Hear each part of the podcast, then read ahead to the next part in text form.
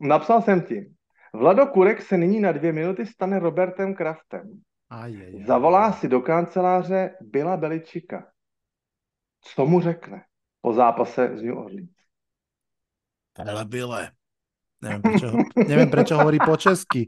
Prečo hovorí po česky, A ale proč mluví jako, jako cowboy z Texasu? Počúvate Double Coverage s Vladom a Honzom.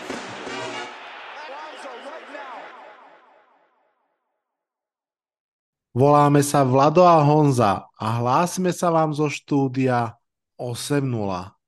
Máme za sebou 5. týždeň, máme za sebou niekoľko výborných a veľmi zaujímavých zápasov, máme za sebou kopu zranení a máme pred sebou zase, myslím si, že veľmi príjemné rozprávanie sa.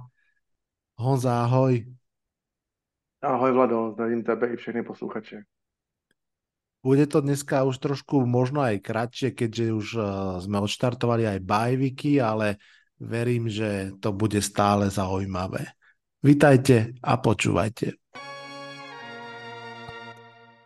Honzik, máme pripravených 8 postrehov. Maťo Lancik nám poslal nahrávku, čo sa dialo uh, na univerzitách a diali sa tam veľmi zaujímavé veci. Ale predtým všetkým si poďme dať taký ten výsledkový servis, ak je tu niekto medzi nami, ktorý v sobotu večer zaspal a až teraz sa zobudil v stredu ráno, keď ten podcast vyšiel, tak nech vie, čo všetko prespal. Bears porazili Commanders 40-20 a ak ste mali Justina Fieldsa alebo, alebo jeho uh, receiverskú jednotku vo fantasy, tak ste mali veľmi uh, dobrý týždeň pravdepodobne. A potom v nedelu sme začali v Londýne druhým zápasom a tak, ako sme sa aj my rozprávali, Jaguars vyťažili podľa mňa z toho dvojtyžňového tripu, keď tam zostali a nad trošku ospalými Bills vyhrali 25-20. Naopak Texans nestačili na Falcons 19-21 v súboji CJ Strauda a um, Briana ako sa volá running back? Teraz mi vypadlo z, z hlavy. Bijan Robinson? Bijana Robinsona, prepáč. Ale nebol. on už na to nebyl úplně sám, Bijan Robinson. A Nebol. bylo to znát. Nebol a povieme si o tom viac. A v súboji divokých mačiek Panthers nestačili na Lions 24-42 a mm, Levy vyzerajú naozaj presvedčivo zatiaľ. Titans 16 bodov, Colts 23, Honza. Dobrý pocit, aj keď teda Anthony Richardson vyzerá to na možno niekoľko týždňov. Jednoho playmakera jsme přidali a jednoho jsme dali na injury reserve. Tak já. Injury. Mm, tak to Je to, mě, je to měsíc ne bez eh, zápasu, je to měsíc bez házení. Takže Áno, to bude na áno. delší, delší dobu. Já to typuju už na 26. listopadu návrat. Našťastie máte možno jedného z najlepších backupov na pozícii quarterbacka. Našťastie v zmysle toho, že tie zápasy stále sa asi oplatí sledovať, ale predsa len človek asi chcel vidieť, ako sa Anthony Richardson vyvíja. Uvidíme. Kam sa vyvíjajú Giants 16-31 z Dolphins, to bolo naozaj mm, ako keď na diálnici ide jedno autičko v pravom pruhu a to druhé v strednom alebo úplne v ľavom ide dvojnásobnou rýchlosťou. Saints išli snad trojnásobnou rýchlosťou proti Patriots 34-0 snad nečakal vôbec nikto. Patriots dva týždne po sebe dve najhoršie prehry Bila Beličika v histórii. Ravens prehrali zo Steelers 10-17, k tomu sa aspoň jedno veto ešte dostaneme. Bengals naopak poradili si nad Cardinals 34-20, aj keď nie všetci im už verili. Eagles vyhrali nad Rams 23-14, Jets vyhrali eh, v zápase, ktorý Honza ostro sledoval, 31-21 nad Broncos, k tomu sa dostaneme a Nathaniel Hackett z diálky kýva.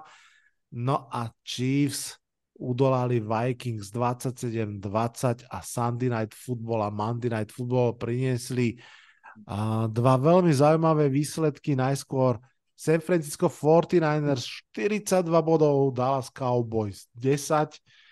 To bola naozaj um, mela No a potom Packers si nechali ukradnúť víťazstvo 13-17 od domácich Raiders. Takto nejak rýchlo prebehnuté celé to piaté kolo a my už ideme teda sa rozprávať o niektorých zápasoch trošku podrobnejšie. A Honza, poď s prvým postrehom ty. No, můj první postřeh. Já jsem si vybral samozřejmě čtyři zápasy, tak jak už jsme to uh, předeslali v minulým týdnu. Vybíráme si to dopředu, ne, uh, nebereme to podle toho, jak který zápasy se nám líbily nebo jak mohly být zajímavý.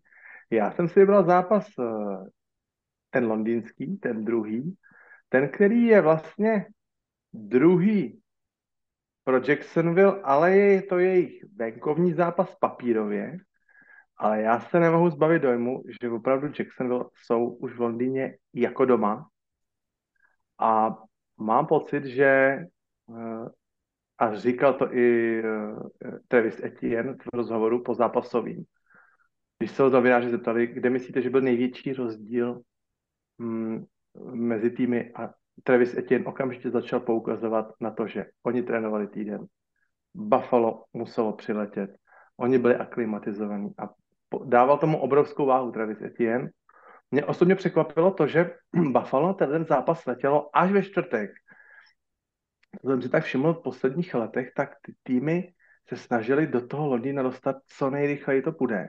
Mm-hmm. Že některé týmy vyloženě už třeba na nedělním zápase, kde byli, tak už měli zbalíno a jeli z těch zápasů nedělních rovnou na letiště. Každá hodina aklimatizace v Londýně dobrá. Eh, Buffalo zvolilo až čtvrteční odlet, to znamená ještě tři dny tréninku takřka doma. Možná, že se to na nich podepsalo. Když si představím, jaké, jaký teátr někdy udělají týmy ze západního pobřeží, že musí letět na východ a jedná se vlastně o po, posun o tři hodiny, tak eh, tadyhle ten rozdíl už 6 hodinový to už může s některými hráči zamávat. A mám pocit, že to, eh, nevím, jestli je přání otce myšlenky, ale já si troufnu říct, že to na některých hráčích Buffalo bylo vidět. Nevím, jestli jsi měl ty taky takový podobný pocit, ale já, mně se zdá, že, že to bylo v první poločase, že mm-hmm. nebylo takové, takové těžkopádné, takové upachtěné, že ani eh, tam nebylo vidět, že by měli třeba nějaký ty, ty, ty, ty drivey, jak se říká, že ty, že ty první drivey jsou naskriptovaný, naskautovaný, že ty přesně, že se to může klidně odehrát i jakoby v no offensi. Já jsem měl pocit, že se tam ty byl, tak jako začínají trošku teprve hledat na tom hřišti. A tak říkajíc, než se, než se tak nějak jakoby rozkoukali, tak už ten zápas byl v plném proudu, ale, ale Jacksonville do toho vlítli, vedli 11 a okamžitě v první čtvrtině a tam se mi zdálo, že hned byl začít tahat jakoby ze slabší, za ten kratší konec provazu pověstný. A uh, ten, ten zápas byl za mě osobně, se hrál, já jsem viděl, že se hrál hodinu, že se hrála první čtvrtina. Já jsem se díval doma na, na, na radio budík, který mám přímo po televizi a bylo půl páté a byla odehrána první čtvrtina, běžela reklamní pauza. Říkám, to... no tak tenhle ten zápas se fakt snad zasáhne do, do těch zápasů od sedmi hodin, to, to není možný co tam bylo flagů, co tam bylo ošetřování, zranění.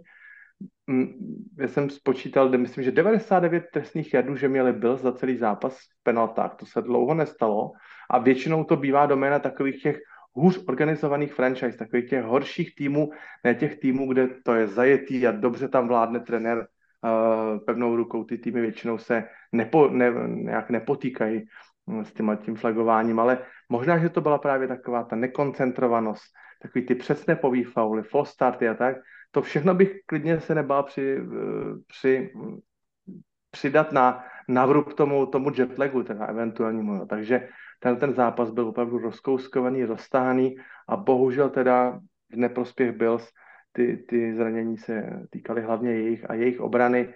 Já jsem si okamžitě vzpomněl na mýho kamaráda Slávka Jendru, který určitě ten podcast bude poslouchat jak mi říkal první týden v září, budeme jenom tak dobrý, jak dlouho vydrží zdravá naše obrana. A vyjmenovával mi tam tenkrát do telefonu všechny ty playmakery, všechny ty startery obrany a říkal, podívej se, tenhle ten hráč, zdravotní historie, nevydrží zdravý. A mluvil o Tredeviusi Whiteovi, mluvil o Milánovi, mluvil o Pojerovi, mluvil o Hajdovi, mluvil o všech těch špilmachech, samozřejmě o, o Vonu Millerovi, který tu době už jako vypouzíroval. A Sláva říkal, já mám strach, že ta naše obrana, která je v tom starter složení, tak říkajíc nejlepší v lize, nebál se to říct, tak povídal, hele, já si myslím, že my to nevydržíme, že ty hráči už jsou starší, už mají ke 30, mluvil teda zrovna o, o těch uh, jejich hvězdných safetích. On říkal, teď ten Poyer s tím Hajdem, teď oni skoro ani nehrajou spolu, teď oni vždycky jeden z nich je zraněný, anebo oba, jo. Hmm.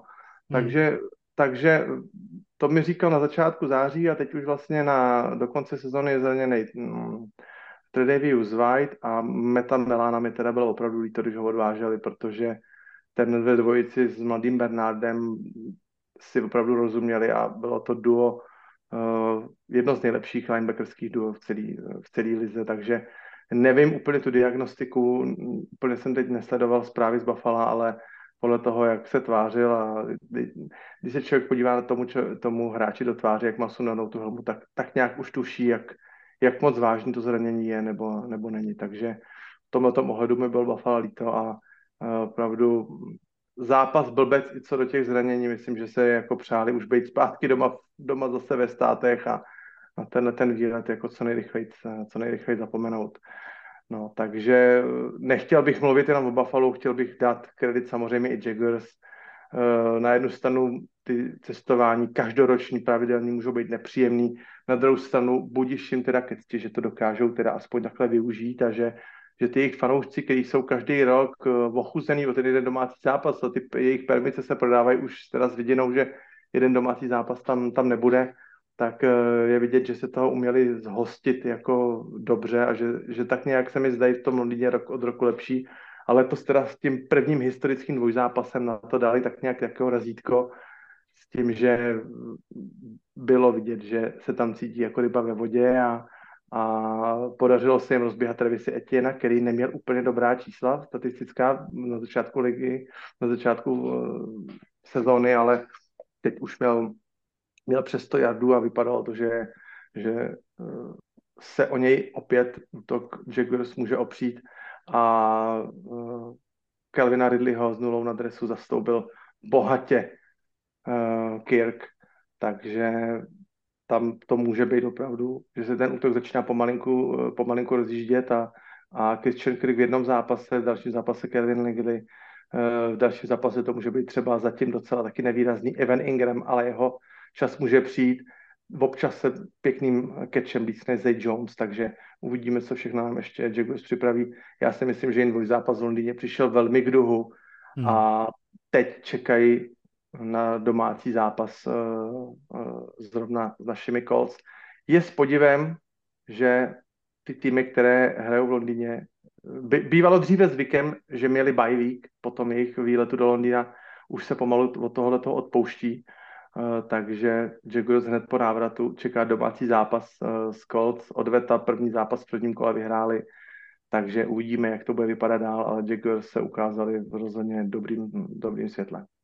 Čo sa týka toho bajvíku, tak um, ja som to aj opakovane zachytil, že vlastne ak, že mužstva majú tú možnosť požiadať o ten bajvík, ale väčšinou ho odmietnú a um, v úvodzovkách to vymenia za nejakú inú uh, protislužbu od uh, ľudí, ktorí robia rozpis, že napríklad uh, dať dva zápasy, ak sú po sebe vonku, tak eh, takým spôsobom, aby im to zjednodušilo cestovanie a tak ďalej.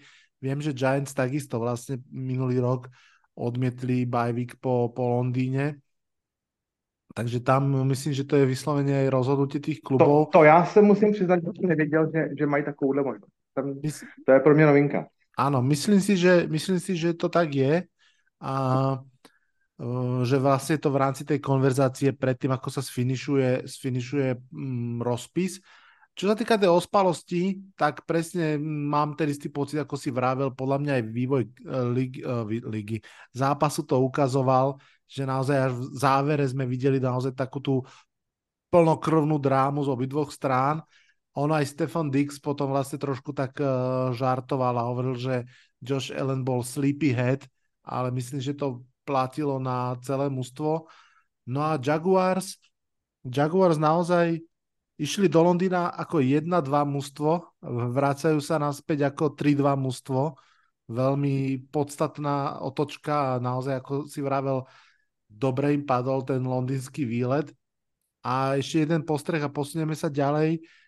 Ono tie zápasy v Londýne s Jaguars pomerne dlho boli také tie úvodzovkách, nechcem povedať, že odpadové zápasy, pretože každý zápas je zaujímavý a pre európskeho fanšika je to vždy obrovská odmena vidieť to, alebo príležitosť, ale predsa len to boli také tie druhotné zápasy, ale vlastne títo Jaguars, ktorí sú naozaj zaujímaví, pozdvihujú už trošku aj ten level tých zápasov inde a mm, Jaguars Bills je jednoducho výborný zápas, nech by sa hral kdekoľvek a, a mm, bolo vidieť, že ten Londýn a fanúškovia si ho užívajú a mal som pocit, že tých Bills dresov inak bolo viacej na, na tom štadióne, napriek tomu teda, že Jaguar sú tam už roky, rokúce mají velkou základu, byl myslím po, po, po celém světě. Ano. A hlavně v Africe, tam jsou čtyřnásobní šampioni z 90. let.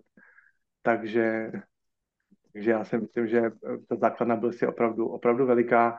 Ale bylo vidět, že se i tam při těch třeba třetích downech, když, byl, když byla obrana Jackson v hřišti, tak bylo slyšet, že se tam snaží jakoby ty fanoušci opravdu fandit a myslím si, že tam nějakou už jako pravidelnou základnu opravdu těch Londýňanů, který fandí Jacksonu, že tam opravdu už si to za ty roky, že se to tam vybudovalo, že už tam trošičku se jako doma mohou cítit. Ano. Ale troufnu si říct, že kdyby se tenhle ten hra, zápas hrál v, v západním New Yorku, že to možná dopadlo jinak.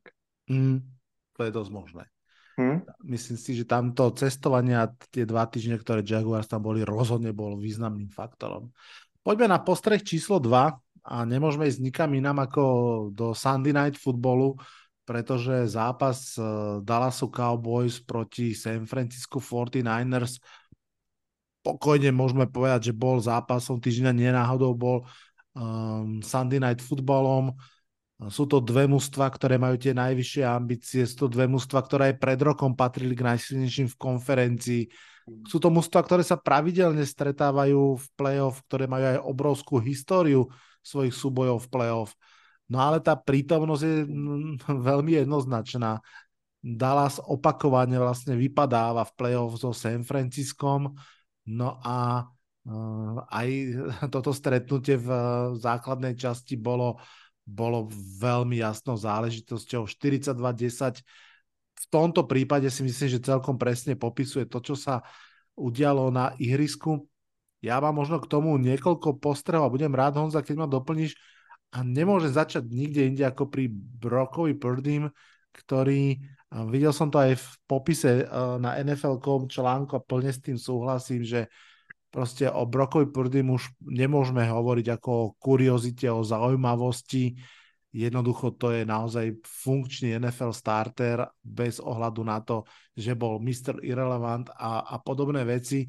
Ten sample size je už, myslím, že pomerne dostatočne veľký, aj keď je preložený uh, off-season a zranením, ale v tom uh, Shanahanovom systéme on funguje naozaj ako povestná šťuka v, v uh, rýchlej vode, hrá tam vynikajúco. On, a ja, ja to tu poviem do eteru, kľudne, kľudne mm, uh, na mňa zareagujte. Nebudem sa bať prímeru k Tomovi Bradym a vysvetlím. Vôbec, mm, keď chcem povedať, že mi pripomína Toma Bradyho, tým nemyslím to, že bude rovnako úspešný. To nikto z nás nevie či vôbec jeden proste niekedy získa, nie je to ešte 6 či koľko. A čo mi, čo mi ho pripomína, je samozrejme tá obvious vec, že ide o extrémne neskorý pík. Um, Brady bol 6. kolo, Purdy dokonca na konci 7. Ale ešte viac to, že sa proste nepresadzuje atletickým spôsobom. Ani jeden z nich nie je ani super atlet, ani nemá proste delovú ruku, ani, ani uh, nie je veľmi rýchly alebo niečo podobné. Proste má hlavu v poriadku, je vložený do veľmi dobrého funkčného mužstva, má vynikajúceho trénera. Toto je ten rozmer, ktorý mám ja na mysli a on vlastne v ňom funguje naozaj vynikajúcim spôsobom. V tomto zápase 252 yardov nie je nič, nič svetoborné v súčasnej NFL, je to taký akože OK výkon, ale napriek tomu proste je to 252 yardov pre 4 touchdowny, 0 interception, 144,4 passer rating, som si vyťahol tie čísla, pretože to jednoducho hovorí o tom, že má vynikajúce mužstvo a on preto mužstvo robí presne to, čo to mužstvo od neho čaká. Druhá poznámka, už som to viackrát spomínal, že San Francisco naozaj má tých zbraní veľmi veľa, ktorými sa môže presadiť a tentokrát tie zbranie, ktoré použili, bol George Kittle a obrana. George Kittle mal trojtouchdownový zápas, obrana mala troj interceptionový zápas a vlastne celkovo 4 turnovery a jednoducho naozaj dominovali spôsobom, ktorý mne pripomína to, ako pred rokom Eagles valcovali súperov naozaj na všetkých frontoch výraznejší. Dokonca mám pocit, že oni ako keby priamo úmerne so superom pridávajú a uberajú, tak aby, aby vždy úplne pohode vyhrali a v úvodzovkách sa nespotili ani pri tom. A musím povedať, že ja si veľmi prajem pri tej obrovskej zálahe zranení, ktoré sa na nás stále valia, aby vydržali San Francisco 49ers čo najzdravší, pretože jednoducho by som naozaj chcel vidieť, kam až sa ten klub dokáže dostať a myslím si, že za to, ako konzistentne hrajú dlhé roky, napriek tej smole na pozícii quarterbacka, uh, by bolo zaujímavé ich vidieť opäť v Super Bowle. A samozrejme, uh, nemožno nespomenúť aj to, že Brock Purdy vlastne um, vymazal potenciálne absolútny disaster menom Trey Lance. Uh, tri prvé kola uh, za hráča, ktorý tam už vlastne ani nie je. A v podstate je to úplne jedno a nikomu to nevadí. Nemusí sa to na žiadne tlačovke riešiť, pretože, pretože uh, to nie je problém proste. Takže toto, je, toto bolo pre mňa ako keby zaujímavé. Uh, pár vetami k Dallasu Dallas a ani Dak Prescott ten zápas neuniesli psychicky, za stavu 14-7 myslím, už ako keby cítili ten tlak takým spôsobom, že začali hrať veľmi, veľmi riskantne a náhranu a nič im nevychádzalo, boli to tie, tie, inter, tie interception, takže, takže naozaj v tom zápase v podstate pomerne rýchlo už ani úplne neboli, neboli súperom. Mám pocit, že San Francisco 49ers je v tejto chvíli naozaj, že uh, nezastaviteľná sila, tak povediac. Čo si o tom myslíš, Honza? No, ještě nikdo nezastavil, tak si to ani neumíme představit. Do té doby, než někdo zastavil drtivou ofenzívu Miami Dolphins, teda to bylo minulý týden mm, Buffalo, tak se nám to taky zdalo neuvěřitelné. Říkali jsme si, kdo je zastaví. On, on je někdo zastaví a já si myslím, že pro 49ers by to možná bylo i dobře, aby, aby už se o tom přestalo bavit, že jsou bez prohry, že jsou neporazitelní. Určitě myslí minima, minimálně v NFC na, na jednu až dvě výhry uh, playoff a to myslím fakt jako minimálně. A uh, ten tým bude samozřejmě zrát, ještě těžké zápasy hodně přijdou, ale já jsem teda čekal od tohoto zápasu, že aspoň teda bude Dallas když ne tým, který porazí, že aspoň teda jako trošku prověří, ale uh, opak byl pravdou, když se vrátím k tomu Broku Purdymu, ta příměra k tomu, tomu Bradymu je naprosto úplně perfektní, protože uh, jestli Brock Purdy má být hráčem, který nebude ztrácet míče, nebude tvořit turnovery a při každém snapu bude schopný, nebo minimálně, ne při každém, ale v drtí většině snapů bude schopný najít před sebou na hřišti hráče, který se uvolní. A v Niners se vždycky někdo uvolní a bude schopný toho hráče najít bezpečně a zkompletovaně přihrávku, tak co víc chcete po quarterbackovi? Ten, ten, ten tým je tak nabitej pro bowlerama, all pro hráčema, jak jsem už napsal i ve svém článku, tam já tam vidím sedm domělých nebo po, potenciální Hall of Fame hráčů v tom, v tom týmu.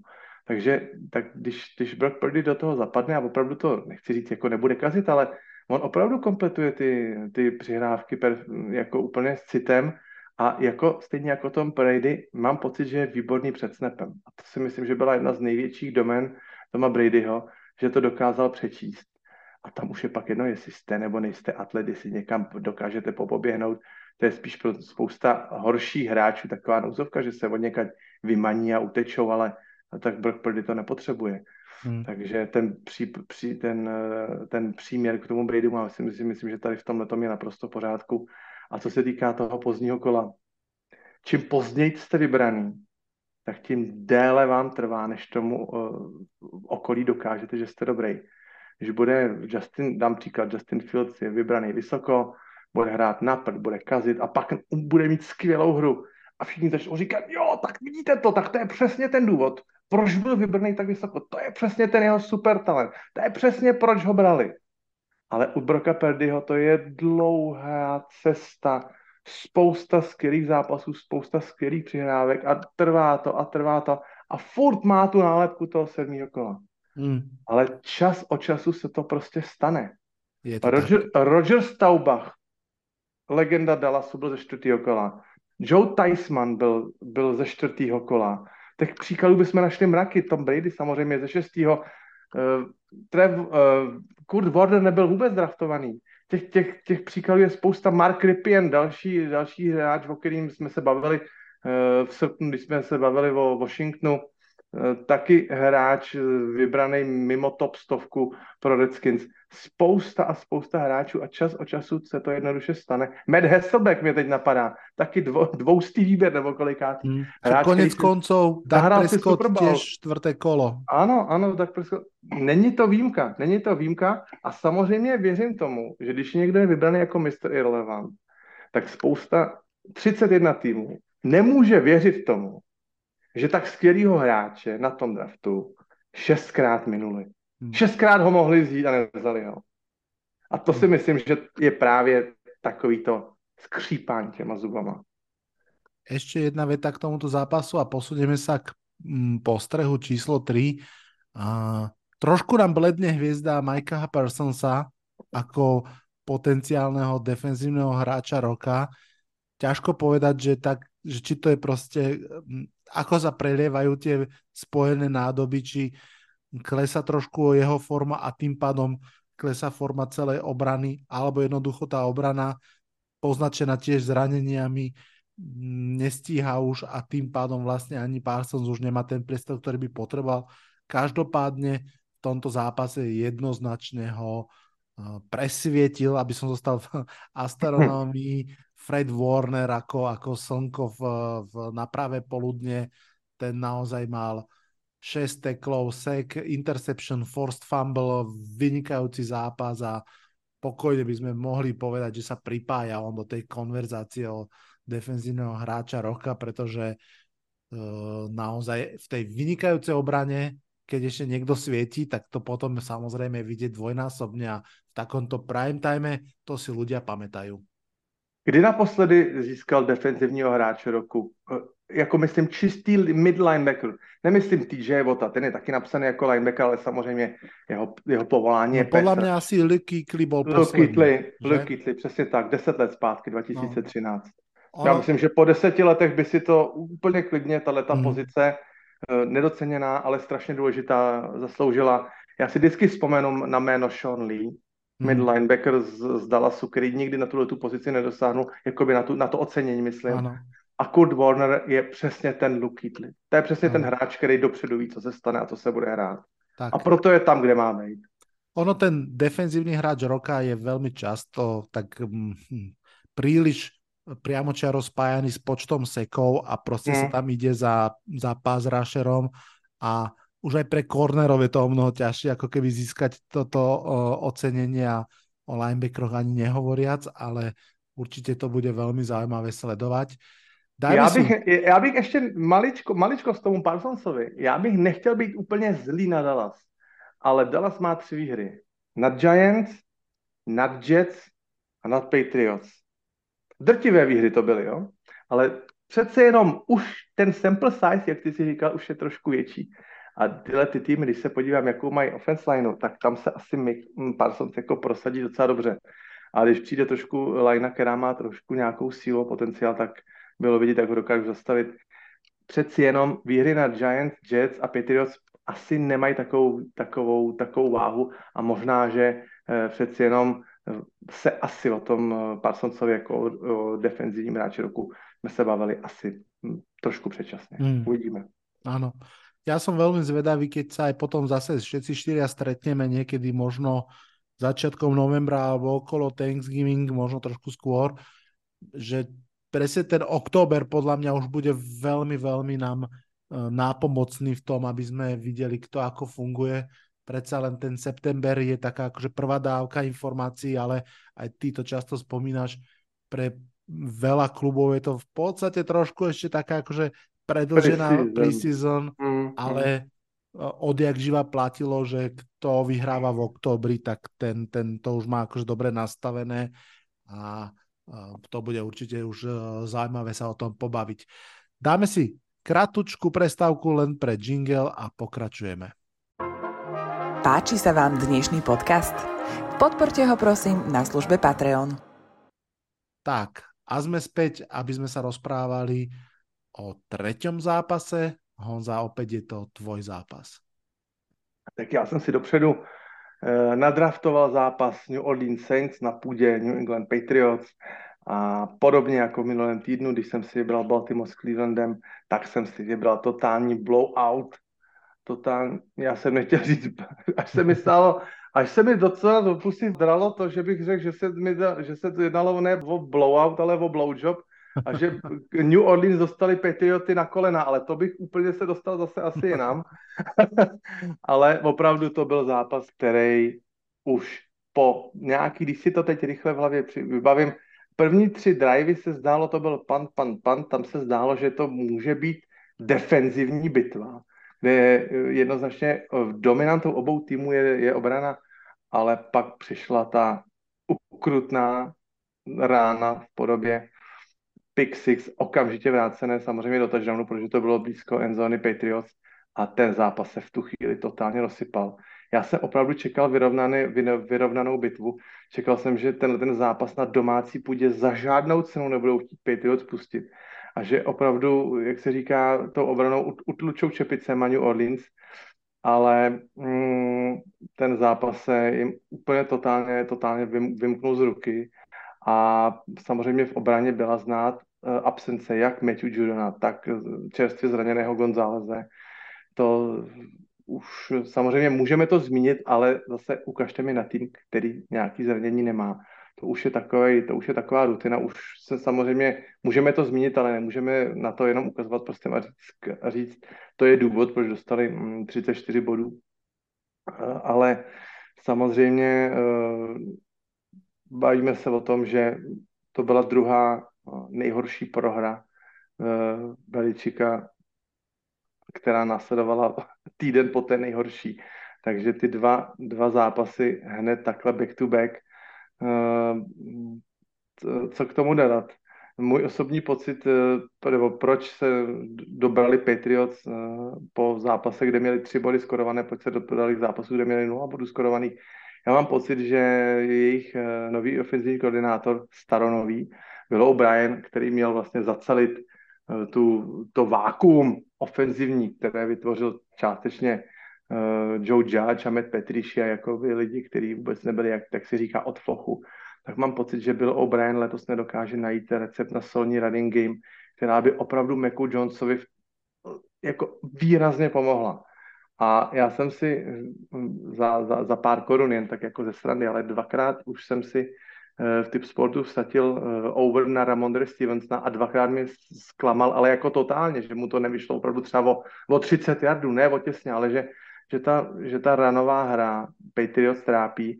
A vzpomínám si na, na roky zpátky, kdy mm, byli, byl, byl Belichick byl schopný uh, v kombinaci se offense Dante Skarneky napsal do zápasu čtyři running backy a ty tam točil do té doby, než ten soupec opravdu padnul na držku a dokázal uběhat úplně každýho a z těch běhových hry potom samozřejmě těžil následně i Brady.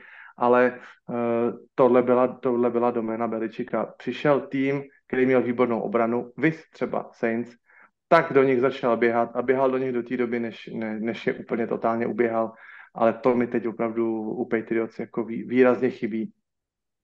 Takže Eh, když to nejde po zemi, tak to potom mají vzduchem a tam je teda další kámen úrazu.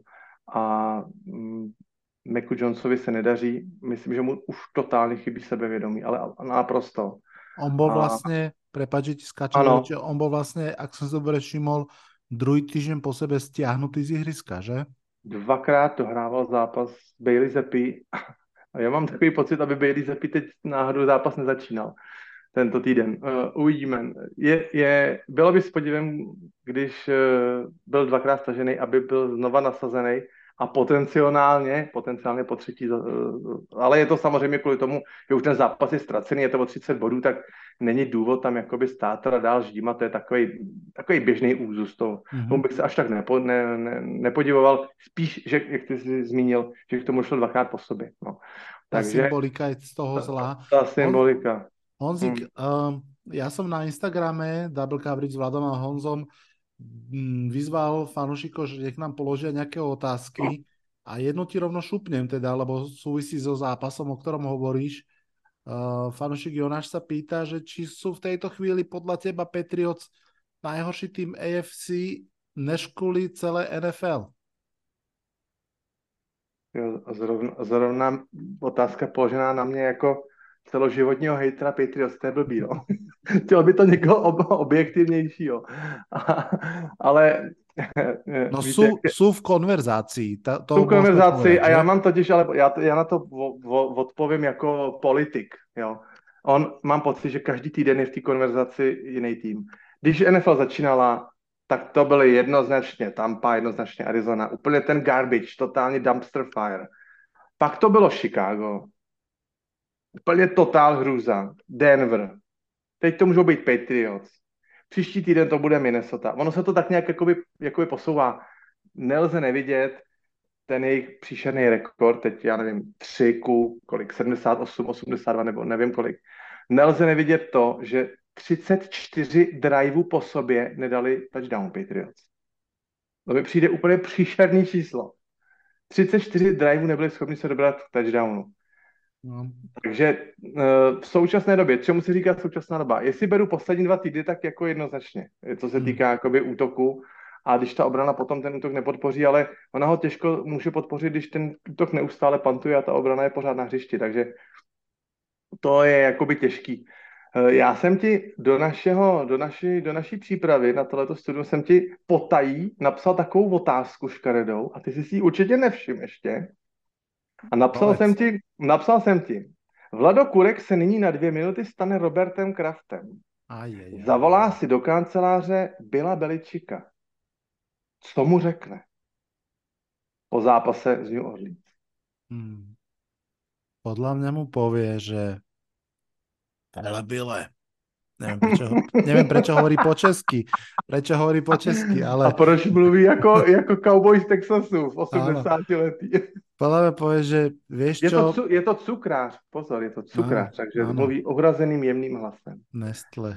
Nestle. Že príliš málokrát za sezónu hráme z Jets, aby som si ťa mohol nechať.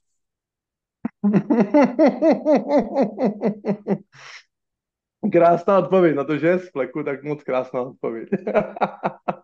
tak, ďakujem. Mm. No, mm. je to, povedzme si pravdu, že k tým koľkým 18 výhrám, ktoré potrebuje na Dona Šulu, sa nejakým spôsobom ne, nepribližuje. My jsme typovali před sezónou, jak dlouho, kolik let to bude trvat, že? Jsme říkali, jestli dva, anebo spíš tři roky.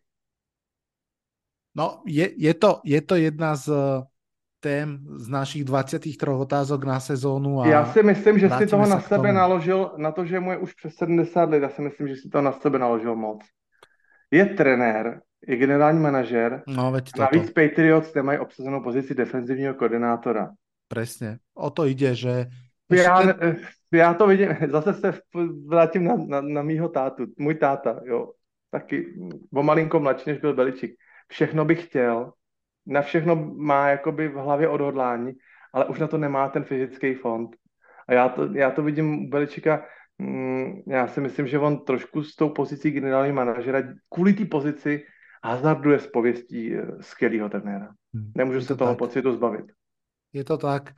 A to mužstvo je vystavané ním, ten coaching stav je vystavaný ano. ním. Áno, a, OK, ofenzíva ide za Billom O'Brienom, dajme tomu do určitej miery, ale obrana a special team idú za Billom Beličikom a proste, tak jak si vravel od toho zranenia Gonzalesa, je to, je to zlé. Na druhú stranu stále majú priestor to ešte otočiť, zlepšiť sa. Určite. Nechajme tú sezónu odohrať Určite. a uvidíme, ale ja som ti tiež ešte veľmi vďačný, že v tej debate o najhorší tým si uh, vynechal meno Giants, ktoré tam bohužiaľ jednoznačne patrí. A já, Osm. dobře, tak řeknu ti důvod. Měl jsem je v hlavě. Neřekl jsem to z důvodu nějaký jako lojality k tobě, ale přece jenom, aspoň u Giants já sám za sebe, vidím nějaký playmakery. Vidím hráče, na kterých se to jakoby dá dál stavět. Vidím skvělou D-line, vidím ten střed. Uh, Dexter Lawrence, jo, skvělý hráč. Vidím pořád, ještě vidím Sakona Barkleyho, který mu pokud by se v dalším draftu doplnili třeba dva hráče offense liney, tak ještě pořád tam může být nějaký takový jako zdravý jádro. Ale já mám pocit, že právě eh, Patriots chybí ta hlavní stránka, chybí ta rychlost, která je teď potřeba. Teď žijeme v NFL 2023, byl Beličik možná žije v NFL v hlavě 2005 se skvělou obranou, tedy Bruši a, a, a tak dále, ale ta doba se jednoduše změnila. Potřebujete mít weapons, potřebujete mít zbraně, potřebujete mít hráče, který vám za dvě vteřiny změní zápas, pošlete mm. tam Rainbow, pošlete tam duhu, druhovou přihrávku na 40 dedů a on to chytne. Tyhle ty hráči jednoduše v Patriots teď chybí. Já si vidím draze zaplaceného Huntera Henryho a ten hráč je invisible, totálně mm. neviditelný, jako kdyby tam nebyl. Jo? Takže, takže m, mm, možná právě s tím souvisí ta stránka toho generálního manažera byl Beličík za poslední dva drafty nadraftoval dva kikry a pět guardů. Tak kde je ta dynamika, kde je ta rychlost, kde je ta, kde je ta šťáva v tom týmu, kde je ta šťáva v tom útoku? Ta tam nemůže být, když se takhle draftuje. Je Takže to možná že, možná, že Robert Kraft měl přijít za Beličikem a říct mu, byle, přijde sem jeden nový pán, bude nám dělat generální manažera a ty budeš dělat trenéra. A pokud nejsi ochotný tuhle tu změnu personální ve front office přijmout, tak díky, bylo to skvělý a nashledanou. Hmm. Honza, ja si myslím, ako vravím, necháme tú sezónu odohrať, ale ja si myslím, že v tejto chvíli si myslím, že to je najpravdepodobnejší scenár, že to bude taká tá akože posledná podaná ruka, že hmm. Hmm. zoberú Billovi generálneho manažéra, nechajú ho ako trénera a budeme sa pozerať, čo sa bude diať. Uh, pod... Neumím si představit, že ale přijde generální manažer, který mu bude třeba 45-50 let, nějaký ostrý šíbr tamhle někde z West Coast a bude tam dělat výběr hráčů a Beličik se bude nad tím výběrem hráčů šklebit, protože se mu úplně nebudou hodit do jeho defenzivního schématu. Stále to môže byť, stále to môže byť ten Beličikov pes, pamätáš, ktorý draftoval. No to jsem zapomněl, že by dělal generálního manažera. Tak je to pod psa celé, tak poďme to... to zdvihnúť aspoň na psa. No, oni budou Dobre. teď underdog, no. Nech to nebude čekat, ty úspěchy nikdo. Ospravedlňujem sa fanúšikom Patriots, že sme trošku tu zostali. Uh, eh, 20 let nás terorizovali, tak, tak nám to dovolte se po vás trošku použiť. Ale oni to chápou a jestli nejsou slepí, tak to musí vidět. Tak, tak, a věřím tomu, že nejsou to ta, že jsou to taky, nespo, že jsou taky nespokojení, že jako nemají růžové brýle. No rozhodne. Poďme ďalej, poďme k zápasu, ktorý naopak tou ofenzívou hýril v podstate oboj strane. A ako štvrtý postreh e, a zápas, ktorý som ja sledoval, je duel medzi Philadelphia Eagles a Los Angeles Rams. Los Angeles Rams sú stále fun to watch, to má na tom baví. Toto bol zápas zaujímavý aj tým, že prvýkrát sme videli na, naraz na ihrisku Kupra Kappa spolu s Pakom Nakuom a hralo im to celkom dobre spolu napriek tomu teda, že oni vlastne sú dvaja receivery veľmi podobného štýlu a v podstate aj v podobnom priestore operujúci, ale zase asi nie je prekvapenie, že Sean McVay si s tým poradiť vie a vie, vie im nájsť miesto. Napriek tomu treba povedať, že Philadelphia Eagles v tomto zápase v podstate celkom dominovala a myslím si, že druhý týždeň po sebe podala zlepšujúci sa výkon a, a naozaj vyhrala po veľmi dobrom zápase svojich najväčších hviezd, keď to tak môžem povedať. AJ Brown, ktorý mal veľmi ospalý začiatok, mal už tretí zápas po sebe cez 100 yardov. Jalen Hurts hral vynikajúcom um, okrem takých tých, tej neviditeľnej práce, mal tam aj také tie splashy moments, také hero balls, mal tam to svoje klasické pretláčanie sa pre jeden yard a teda keď pre jeden celkových nazbieral 375, z toho 303 pásových, uh, dva touchdowny k tomu pridal, takže naozaj veľmi pekný, veľmi jasný výkon a treba povedať, že Eagles aj po tej zmene na pozícii koordinátorov, um, zatiaľ aj po, tom, po tej obmene kádra vyzerajú stále dobre a, a tak si nejak podľa mňa sadli a začínajú ukazovať, že naozaj sú veľmi silní. No a keď hovorím o tej zmene kádra, tak uh, musím spomenúť mladého Cartera, ktorý v tomto zápase mal dva seky pri tej stále trošku nižšej rotácii, že nie je vlastne full-time starter, ale ukazuje sa ako veľmi, veľmi dobrý pik. No a toto bol, toto bol naozaj zápas, v ktorom Philadelphia musela potešiť svojich fanúšikov a mm, z môjho pohľadu to bol veľmi, veľmi presvedčivý výkon za, z ich strany. A ešte sa musím vrátiť k tomu pretlačaniu, k tomu ich typickému, uh, oni tomu hovoria brotherly show, uh, že naozaj využijú to takéto pretlačenie sa a ešte aj silu Jelena Hurtsa a získajú ten po dôležitý jeden yard, či už je to tretí alebo štvrtý down a um, určite ste aj vy, fančikové, mnohí zachytili, že Liga aj zvážuje, či to nezakáže, lebo niektorí frflu, že proste je to nezastaviteľné, na to iní hovoria, no tak to robte všetci, ale, ale všetci to nevedia robiť. Napríklad Giants to v minulom zápase, nie v tomto poslednom, v predminulom sa to o to pokúsili a skončilo to tak, že nezískali ten prvý down a ešte si zranili Tidenda aj ofenzívneho linemana centra nášho Když dva dělají to tež, není to to tež. Presne říká. tak, presne tak. Takže naozaj za mňa síce vyhra Eagles, ale ako keby spokojnosť s obidvoma týmami na tom mieste, kde sa vlastne ako keby v tom životnom cykle toho klubu nachádzajú, tak si myslím, že podali pekný výkon a naozaj by som tým, ktorí možno nepozerajú všetky zápasy podrobne, dal do pozornosti, že ak sme prvé 2-3 týždne hovorili, že no Eagles vyhrávajú, ale tak nejak e, ani nevedia ako, tak si myslím, že kľudne môžeme povedať, že vyzerajú, že sú naozaj späť a že sú, že sú v plnej sile. Um, mám pocit, že bude veľmi, veľmi zaujímavé sledovať niekedy koncom novembra alebo začiatkom decembra, teraz neviem z hlavy, nás čaká zá, zápas Eagles 49ers a uh, uvidíme ešte sa veľa, veľa od, od, odohrá dovtedy, ale to môže byť extrémne zaujímavý a dôležitý zápas. Ten zápas se bude hrát 3. prosince v rámci 13. kola, ale do té doby se ještě stane hodně a hodně. A mimochodem Philadelphia Eagles do té doby hraje s Dallasem, hraje z Dolphins, hraje z Chiefs a hraje z Bills. Obrovský rozdiel oproti tomu minuloročnému Strašný rozpisu. porce zápasu, ano. ano, ano. Velký, velký rozdíl. Tak hm, loni jim to všichni mlátili o hlavu, že mají snadný schedule, tak letos už nikdo nebude moc nic říct. Po, vlastně po bajvíku jedou do, do Kansasu. Ten, ty, ty zápasy po bajvíku bývají hodně zajímavý, protože ten tým, jak se říká, se jde z očí, se jde z mysli ale teď ten rozpis mají opravdu strašně těžký. Oni mají fakt tam stretch šesti zápasů. Já jsem se na to díval malinkou chviličku předtím, než jsme začali nahrávat. Dallas, bye week. V Kansasu, Buffalo, Frisco, znova v Dallasu a v Seattleu. To je šestizápasový stretch, mm. opravdu extrémně, extrémně těžký, náročný i samozřejmě, myslím, po té psychické stránce, jsou tam z toho dva zápasy prime time eh, v tom hlavním vysílacím čase. Hmm. Takže tohle to ještě Philadelphia uh, hodně prověří a uh, Dolphins mají 22. října teda doma. To bude taky hodně zajímavý.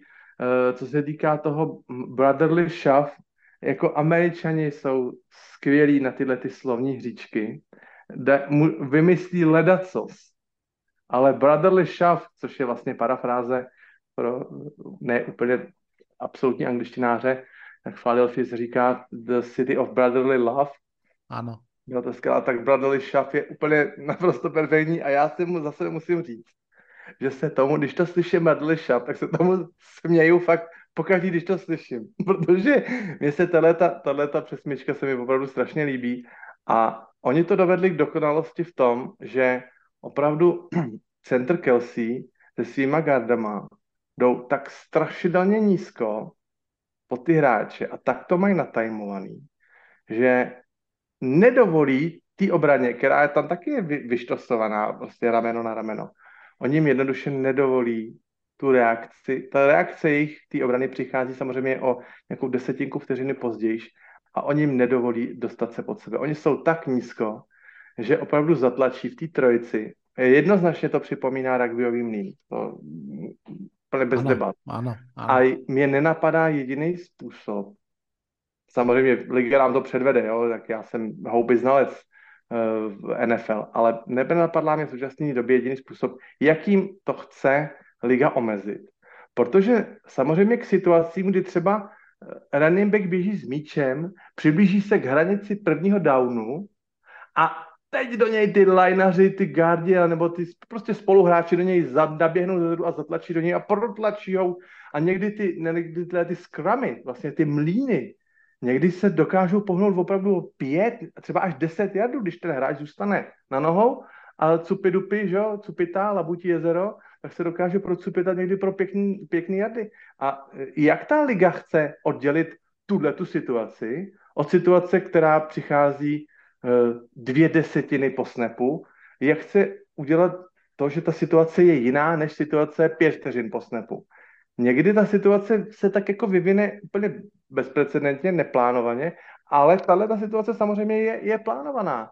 A já se bojím toho, aby, aby Eagles to nedovedli do takového absolutoria, že budou mít tenhle ten uh, push mít na 3,5 jardu a pak by se tím letím pušem mohli propušovat celým hřištěm vlastně, že jo? Mm-hmm. Že by ani nepotřebovali jinak hrát, než jenom to takhle protlačovat, pokud by se dostali na ten průměr 3,5 jardu, to je samozřejmě extrém, to přeháním, ale, ale jak říkám, nevím, jak tomu chce Liga zabránit. Mhm. Věřím tomu, že Mosky v New Yorku a Roger Godel svolal nejvyšší velení a že si jim tam teď vaří hlavy, aby tomu přišli na kloup, jak to omezit, ale nevím jak. Já... Mě, mě nic nenapadá, jako hmm. jak, jakým způsobem. Ani jsem nic neslyšel. Eh, dostanou se ke mně lecjaký podcastky, lecjaký články, přečtu. Všichni o tom mluví. Liga by to měla omezit. Není to fér. No ale jak? Hej. Ja dúfam, že sa to nestane. Dúfam, že sa to nestane takým podivným spôsobom, ako keď sme pár rokov dozadu vlastne nevedeli, čo je catch a po každom touchdowne komentátori aj fanúšikovia 7 sekúnd čakali, či sa majú tešiť alebo smútiť, lebo nevedeli, či to vlastne je catch alebo nie je. Pamätáš sa všetky tie áno, áno, football áno. move a tak ďalej. Vlastne začalo to od Deza Bryanta a, a naozaj to malo také ups and downs. Ja mám pocit, že nebal by som sa tejto akcie. Myslím si, že naozaj patrí Filadelfii, patrí im podľa mňa tak trošku do času, pretože súvisí jednoducho s konkrétnymi hráčmi, súvisí s Jelenom Hurtsom, s Kelsim a tak ďalej, ktorí proste tam nebudú navždy a mm, keď žijeme v ich ére, tak podľa mňa by sme nemali im ako keby brať niečo, čo, čo oni dokážu zopakovať. To je ako keby sme proste pri Kemovi Newtonovi povedali, že začneme uvažovať, že, že mm, nemá sa tam tiež tak natlačiť a, a, a ano, to ano. rukou, pamätáš sa, jak tam vždy tak sa trochu dočiahol cez tú čiaru. Proste m, mám pocit, že skôr uh, budeme v dobrom spomínať spätne, že á, to bola tá doba, keď, keď Eagles uh, útok dokázal urobiť túto vec. Ale já jsem měl taky dřív pocit, že uh, quarterback sneaky Toma Bradyho, že nejde bránit. Že? Ale, ale to, ale to bylo protože, timingu. Protože to bylo tak skvěle zahraný a načasovaný, přesně tak. Že ten jeden jar, ten dvoumetrový Brady vždycky udělal. Ale ten jeden yard je samozřejmě málo. Když máte dva metry, máte uhrát 90 cm, dobře, ten jde trošku zpátky, a tak to není tak jako neřešitelný. No. Tak ale, tak eh, dobře, no tak mají na to trademark, tak uh, zatím jsem ne, neviděl nějaký tým. Uh, to taky zkoušeli. No, se to nepovedlo. My jsme to zkoušeli v tom zápase uh, předešlým právě s Ramsem nám se to nepovedlo, dvakrát to zkoušel. No a to, jednou, to... na třetí down a jednou dokonce ano. na čtvrtý down to zkoušel a navíc to byl pan Steichen, Presne. který teď přišel Áno, a ten to možná vynalez. presne tak. Nedaří Presne se tak. mu to. A věřím tomu, že to i trénujou celý týden. Áno, áno. 100 hodin denně to trénujou. A bude zaujímavé to sledovať a ja už teraz so záujmom čakám na tvoj tretí postreh. Můj třetí postřeh se týká očekávaného zápasu mm, Denver Broncos, který na svém půdě přivítali New York Jets. Hackett Bowl. Hackett Bowl, to jsem neslyšel, to je to označení, ale všichni na, to, na ten zápas čekali právě kvůli tomu, jak uh, Sean Payton, aby samozřejmě trošičku rozproudil vody, to bylo hodně, to bylo ještě, to se liga nehrála, že jo, to bylo ještě v rámci To bylo v zápasu. Mhm, Ano, to ano. bylo v srpnu. Však to ešte uh, vlastne aj v Hard Knock sme videli, ako na to potom reagovali uh, ano, Jets. ano. To byla, to byla otázka, kterou on mohla zahrát klidně diplomaticky do autu nějakou takovou klasickou neurčitou odpovědí. Jo, každý tým má svoji kvalitu a já se na ten zápas Jets těším, ale Sean Payton, tak jak je mu to vlastní, tak samozřejmě ryknul do živého. Byl si tak sebejistý, že, že Denver pozvedne, že samozřejmě označil eh, loňské angažma Nathaniela Hacketa v Denveru za jestli to řeknu správně, když tak mě oprav, za nejhorší trenérský počin všech dob, řekl Mhm. mm-hmm. tak, v rámci NFL, tak eh, milý pane Šone Pejtne, karma je zdarma, že? Tak se vám to hned vrátilo jako bumerang. Já jsem to přesně čekal. Já jsem to absolutně čekal, že to takhle dopadne, že to už, když si takhle člověk naběhne na vidle, tak se to tak musí stát. Takže uh, Sean Payton nevymyslel recept ani na, ani na New York Jets, ale to je jako, samozřejmě zvedám prstem, nechci nějak uh, schazovat dolů. Bylo vidět, už v minulém kole bylo vidět docela eh, pěkné vzepětí Jets, už uh, bylo vidět, že Russell, teda Russell Wilson, Zach Wilson a Russell Wilson, Zach Wilson, že ze sebe tu nervozitu malinko se třepává dolů a že se přestala bát házet. Takže uh, v tomto ohledu ta karma opravdu přišla a Jets, Jets přetlačili, přetlačili Denver v tomhletom, v tomhletom zápase, kdy už tak říkajíc, eh, nechci říct, že by se otřásala židle pod eh, Seanem Paytonem, ale přece jenom eh, Denver má dva obří eh, ekonomické problémy. Jedna z nich je smlouva Seana Paytona, jedna z nich je, je smlouva Rasla Vilsna. Teď úplně nevím, který tenhle ten problém je, je tíží víc, každý trošičku jiným, jiným směrem, jiným způsobem, ale mm, ty problémy uh, Denveru nebelou konce, dalo by se říct. A já čekám na nějaký opravdu skvělý poločas, opravdu zapnou a bude tam znát eh, to, co jsme třeba viděli v tomto kole od Cincinnati. Pořád kritika, kritika, zranění, nedaří se. eh, Jo, a najednou, najednou expoze a Cincinnati hráli, jako jsme je znali rok, dva zpátky. A já na to čekám u Denveru a nepřichází to a nepřichází to a nepřichází. A právě eh, samozřejmě může být kritika obrany, dostaví spousta bodů. Ben Joseph je na, na přetřesu každý den, bavíme se o kritice Rasla Velzna, ale možná, že časem přijde právě i kritika Shona Paytona, protože když ta krize bude dál pokračovat a pokračovat, tak samozřejmě se novináři začnou bát, tak proč s tím něco neděláte? Už je odehráno pět zápasů, bude odehráno osm zápasů, jedenáct zápasů, takže kde je, ta, kde je, ta, kde je ten uh, vzestup formy? Hmm. Jo, takže mm, v tomto ohledu si myslím, že i Sean Paytonovi už uh, taky začínají trošičku týct nervy. Je to vidět na těch tiskovkách. Tam už je nerudnej, protivnej, odsekává. Uh, občas jsme ho viděli taky, jsem viděl s ním pěkný rozhovory. Já nevím, u Cowherda Colina docela se hezky poslouchal, byl vtipnej.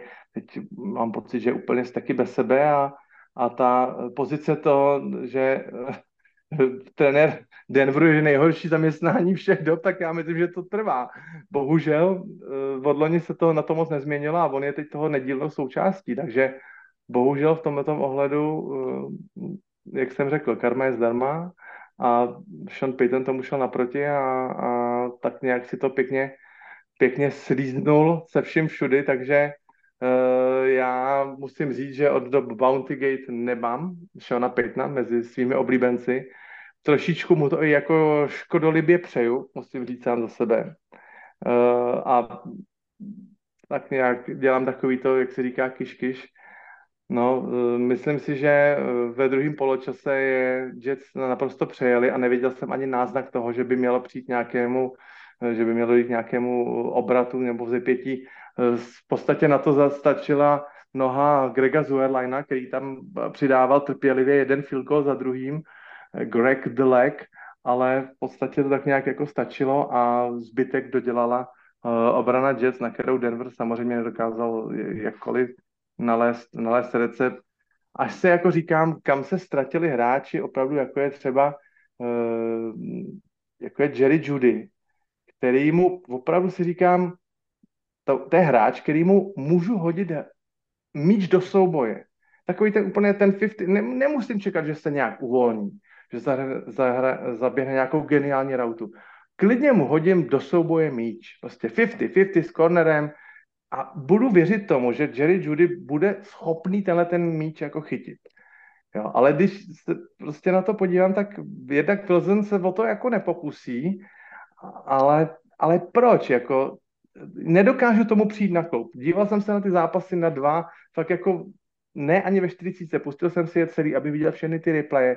Nevím, proč na něj Vlze nezacílí častic a třeba na těch dalších balonech. On měl třeba Jerry Judy teď, myslím, pět nebo šest zachycení, a, ale bylo z toho dohromady jenom 50 jardů a z těch šesti kečů byl jeden, eh, jedna přihrávka 23 jardová, takže na zbylých pět přihrávek vychází jenom nějakých 25 jardů. To je strašně malinko. Dejte mu nějaký go routy, zkuste mu tam hodit opravdu dlouhý balon a uvidíme, co s tím, co s tím udělá, ale nevím, proč, proč se toho zdráhají. Mm, nevím, nevím, jsem na tom, jsem na tom malý specialista, ne, nedokážu to rozklíčovat, ne, nemůžu si pustit kaučích s film, aby řekl, tady se udělala chyba, tady to mě udělal takhle. Nedokážu tomu přijít na kloupa, ale, ale čekal bych to jenom takovým tím laickým selským rozumem, proč, proč tomu nedochází. To, co třeba, jak jsem zmínil, ty Cincinnati, tak uh, Jamar Chase řekl, uh, já jsem sakra pořád otevřený, tak proč to nám je ten, uh, ten Burrow nehodí. Bank, 200 yardů, tři touchdowny a už to jde, jo tak uh, Jerry Judy mám pocit, že tak, tak nějak jakoby skomírá. Já ho mám mezi opravdu zapsaný mezi těma lepšíma uh, wide receiverama, ale ty, ty přihrávky na něj, ne, na něj nepřichází a bohužel teda potom, potom ten útok Denveru vypadá tak, jak vypadá. Hmm. Vy, vy, využijem udičku, ktorú si tam dal a budem chvíľku hovoriť o Bengals, hoci ich nemáme dneska na programe, ale mm, to bol veľmi zaujímavý zápas a podľa mňa Joe Burrow ukázal, že je jeden z tých, ktorí sú naozaj absolútne jedineční a konečne bol zdravší a okamžite to bolo vidieť a, a ja len pripomeniem, že Joe Burrow bude v tej druhej sezóne seriálu Quarterback od Netflixu, alebo teda uh-huh, už vlastne uh-huh. už v nej hrá, ak to tak vám povedať, keďže vlastne ten footage sa zbiera počas celej sezóny. A ak toto bude naozaj nejaký turning point Bengals, že on sa bude cítiť dobre a budú hrať, tak to bude veľmi zaujímavé, pretože naozaj ten začiatok, ten prvý mesiac bol veľmi, veľmi problematický, zdravie, zlé výkony a tak ďalej a potom vlastne prišiel tento zápas. Vrátim sa teraz k uh, Jets hmm. Broncos. Uh,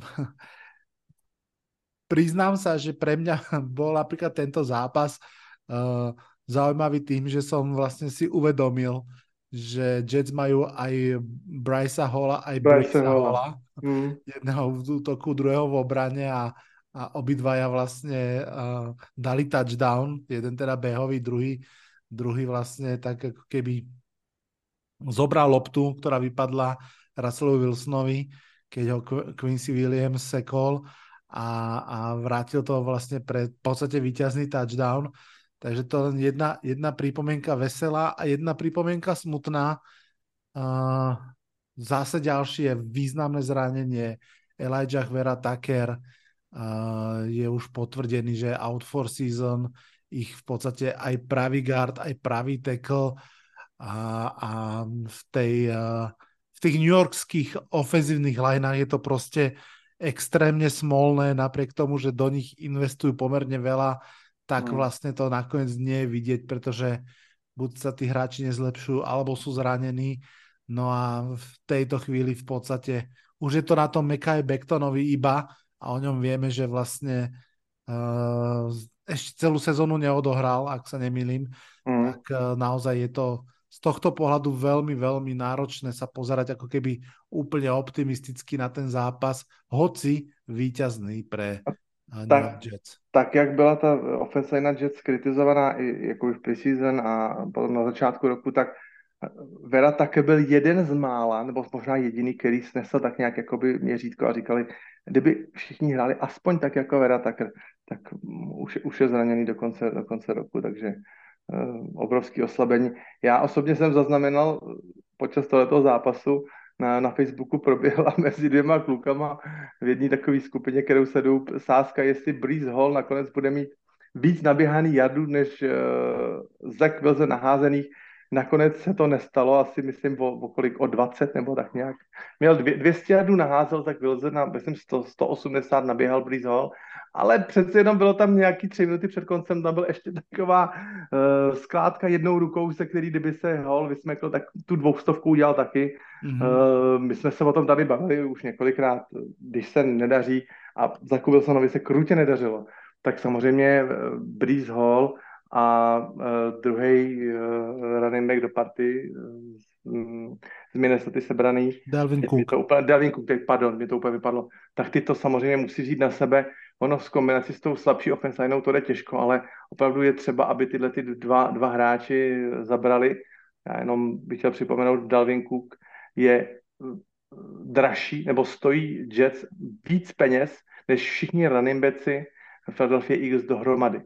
Takže hmm. bych očekával, že s touhletou cenovkou, touto nálepkou Delvinku vlastně opravdu něco předvede a třeba i jako eh, prorot, prorotuje toho, toho, toho hola a 23 jardů nebo kolik 20 jardů, kolik v tomto zápase, to je samozřejmě slabý, ale Breeze Hall to vzal na sebe a perfektně. Samozřejmě ta statistika je zkreslená tím jedním během přes celý hřiště dobře, ale, ale pořád je to, pořád je to 180 jardový zápas, který je, kterých moc není za celou sezónu. Hall, prepáč, Hall, je.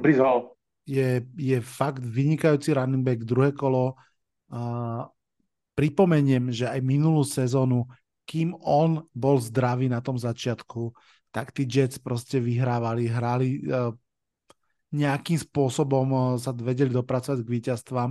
V momente, keď on sa zranil a zostalo to na Zákovi Wilsonovi, tak to už absolútne nešlo nikam a myslím si, že zatiaľ nám to ako keby sa trošku potvrdzuje, že kým majú ešte toho Brisa Hola, tak nejaké zápasy tohto levelu asi budú schopní vyhrať. A... Já se nemůžu zbavit dojmu, že na Denver v současném rozpoložení e, jako Broncos to tentokrát stačilo, mm. ale mám pocit, že to je pořád ještě málo a v dalším kole čekají, čekají Jets, Philadelphia Eagles a to bude možná jakoby krutý, krutý procitnutí.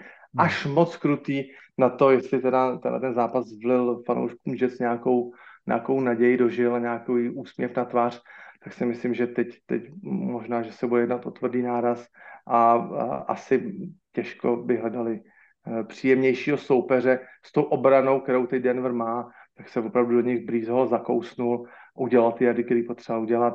Uh, přesto mm, si myslím, že se nedá tomu zápasu a tý, tomu výsledku dávat nějaká extrémní hodnota. Toto je podcast Double Coverage. Už šiestu sezónu sa rozprávame o americkom futbale.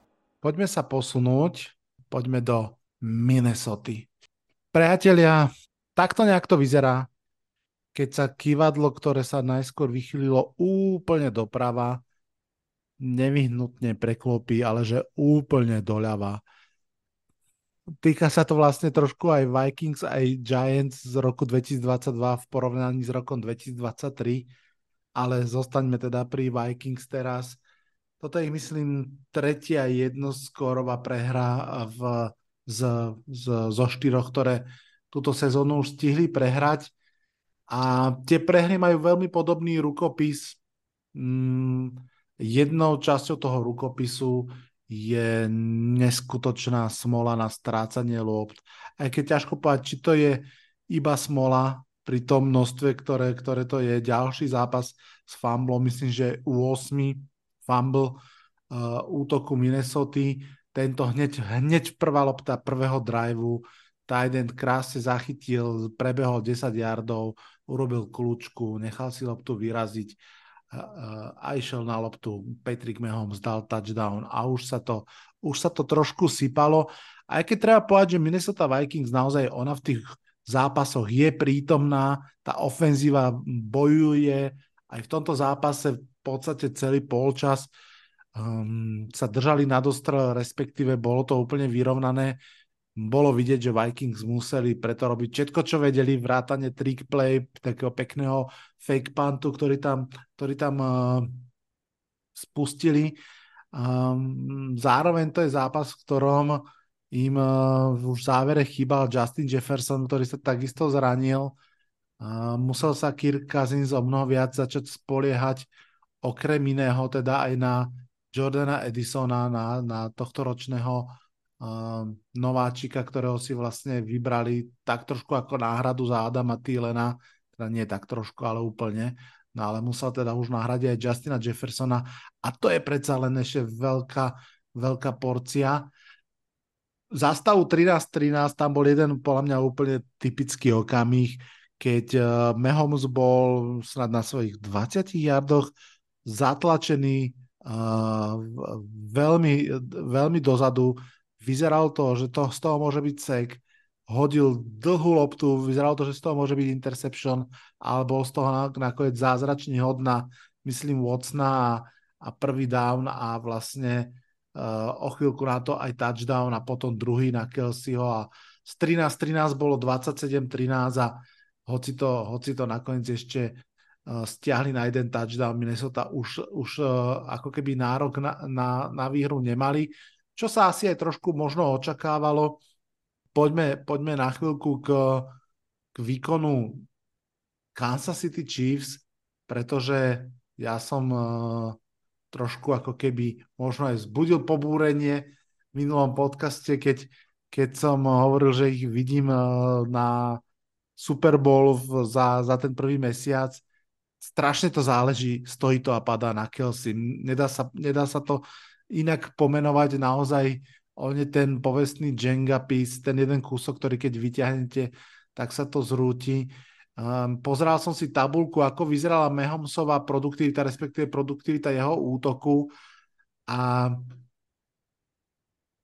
ono by sa to dalo povedať, že to je vlastne veľmi pekne distribuované uh, na celé mústvo, pretože uh, nahrávky Vocna, teda Vocna, pardon, Mehom sa išli takto, že jedna na Pačeka, dve na Vocna, dve na Skymora, dve na Rosa, dve na McKinnena, jed, 5 na Kaderiosa Tonyho, jedna na Valdes Kendlinka a 10 na Kelseyho. Dá sa to pomenovať ako taký akože spred tých prihrávok, čo je vždy v zásade dobré, lebo obrana nevie, koho má brániť, ale mne proste sa nedá nedá na to pozerať tak, že keby sme odtiaľ vymazali toho Kelseyho, tak, tak proste ten útok má obrovský, obrovský problém a mm, Kelsey v tomto zápase na chvíľku odstúpil, vrátil sa, bude veľmi dôležité sledovať. Oni hrajú dokonca, ak sa nemýlim, už vo štvrtok, to znamená, že veľmi krátky čas aj na rehabilitáciu a mm, podľa mňa naozaj Chiefs Kelsey a Chiefs bez Kelseyho sú dve úplne, úplne odlišné mužstva. No a Oni hrajú ve čtvrtek, ale s Denverem. Kelsey si môže dať klidne bajný. OK, tak možno, možno si Pačeko uh, zabeha a za, zachytá. Každopádne je zaujímavé sledovať to, že Minnesota, ako vieme, po minulej sezóne, napriek tomu, že išla do playoff, sa nebála pustiť do veľkej prestavby, najmä v obrane. Mm, nehovorí sa to často, ale podľa mňa je fajn to aj pripomenúť, že tá obrana, hoci je veľmi poddimenzovaná talentom, má tam toho Briana Floresa, mm, ja mám pocit, že sa trošinku dávajú dohromady, dostať, dostať 20 e, bodov od, e, od Chiefs nie je žiadna, žiadna veľká hanba, takže mm, ja mám pocit, že napriek tým prehrám to s tými Vikings nemusí byť také bledé, aj keď si myslím, že toto je asi posledná sezóna s Kirkom Kazinsom. Uh, všetko nasvedčuje tomu od momentu, keď, keď mu nepredlžili kontrakt, ne, nerozbili ten, ten veľký balvan peňazí, ktoré on ťahá v tomto jednom roku. Zjavne proste to chcú nechať odohrať, uvoľniť si ruky a, a vlastne tie prehry možno aj smerujú k, k tomu, že budú hľadať e, nového quarterbacka veľmi vysoko. Uvidíme, to je všetko ešte trošku ďaleko. Každopádne v tomto zápase Kansas vyhral a mm, zopakujem len, čo som povedal. Podľa mňa, pokiaľ má Kelseyho, tak e, je schopný naozaj hrať na vysokej úrovni. Já bych jenom doplnil k, těmu, k tomu týmu statistickému e, výčtu těm deseti přihrávkám uh, zkompletovaným na Kelseyho, to bylo z 11 pokusů 10 kompletních. To je, to je ten fatál, že co na něj hodí Mahomes, tak to Kelsey chytne. I když to teda samozřejmě nebylo pro nějakou uh, obrovskou yardič, je nějakých 70 jardů nebo kolik Kelsey nachytal, ale, ale jsou to přihrávky většinou do, do prvních downů a je na něj teda absolutní spolech. Uh, I když distribuoval, dalo by se říct, pestře v tomhle tom zápase. Ve faktu, kdo přišel na hřiště, tak, tak měl od, od Mahomese přihrávku. Chvílema mi to připadalo jako na pouti, taková ta, taková ta pouťová atrakce, jak tam stojí u toho stánku ten Mahomes a, a přijde maminka s klukem a říká, tady zaplaťte 10 jardů a kluk se takhle rozběhne a Mahomes mu hodí přihrávku a, a bude prostě mít zážitek na celý život, jak dostal od Mahomese přihrávku. Tak jsem měl pocit, že, že jo, když tu ten, ten, ten, tu starting soupisku Kansasu, tak kdo měl ruce nohy, tak si chytil přidávku od, od, eh, od Mahomese, takže samozřejmě ten, ten poměr těch, já nevím, 300 názených jadů Mahomese a 70 Kelseyho není tak fatální, jakože, ale těch 10 přihrávek z 11 tam Patrick Mahomes cítí samozřejmě jistotu. A jak říkám, jestli je Kelsey malinko pochromaný, tak kdy jindy si odpočinout než teď. Věřím tomu, že jsou schopni to zvládnout i bez něj, a pokud ne, tak ale je opravdu něco ale blbě, protože eh, Super Bowl contender nemůže stát na tight endovi. A překvapilo mě, že když teda eh, tak dobře hráli ze předu a byli v náskoku, že i když byli k zápasu napsaný všichni tři running backi, Pacheco, McKiddon i Edwards Hiller, takže opravdu naběhali dohromady, dohromady jenom 70 jardů všichni součtem. Tož mi přijde jakoby, je to samozřejmě filozofie Chiefs, hážeme, ať vedeme nebo prohráváme, pořád má, vyznáváme pasový útok, nesnižujeme se k jenom k tahání hodin a odčerpávání času a tak, ale přece jenom bych čekal i, že ten zápas si Chiefs budou chtít opravdu tak jako urychlit. Vedeme, jsme na tom dobře, máme nad soupeřem navrh, ať už ten zápas co rychleji skončí, aby se nikdo nezranil, tak to odběháme, zkusíme to odběhat. Oni, nechci říct, že na tu běhovou hru jako zanevřeli, ale přeci jen je to pro ně vedlejší kolej. Radši, radši schodí na Justina Rosse, Noaha Greje nebo Valdeze Skentlinga nebo takový ty druhý nebo až třetí sled hráčů a zkusí je zapojit do té do tý pasové hry, protože nikdy nevíte, kdy tam takový hráč bude po zranění hodit a na tu běhovou hru trošičku tak jako rezignují. To, že je poslední sezóna Kirka Kozince, ty si to myslíš, Vlado, a já jsem o tom přesvědčený. Hmm, tak.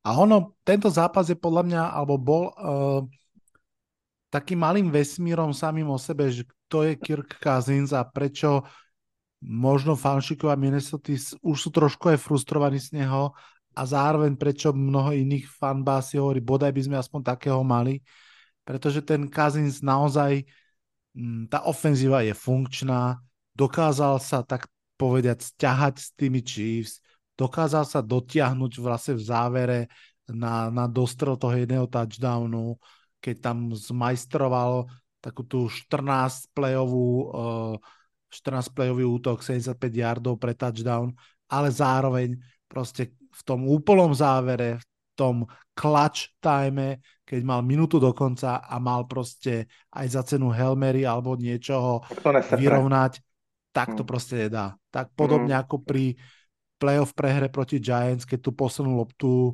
hodil síce na istotu, ale ďaleko pod uh, úroveň prvého dávnu, tak jednoducho mm, ne, ne, uh, Američania tomu hovoria, že pull the trigger, proste nestlačí tú spúšť alebo, alebo aj keby ju chcel, tak to už nezvládne. Takže to je, to je Cousins vlastne aj v dobrom, aj v zlom a, a na další čtyři zápasy bez Justina Jeffersona musíme to připomenout. Je to čerstvá zpráva z dnešního odpoledne. Áno, ide Justin na injury reserve pravdepodobne, alebo už tam aj možno je. A z těch čtyřech zápasů budou hrát uh, Minnesota třikrát venku. A budou to těžký, budou to těžký zápasy pro ně. Mám trošku o nich strach a trošičku je vidím na rekordu 1-8.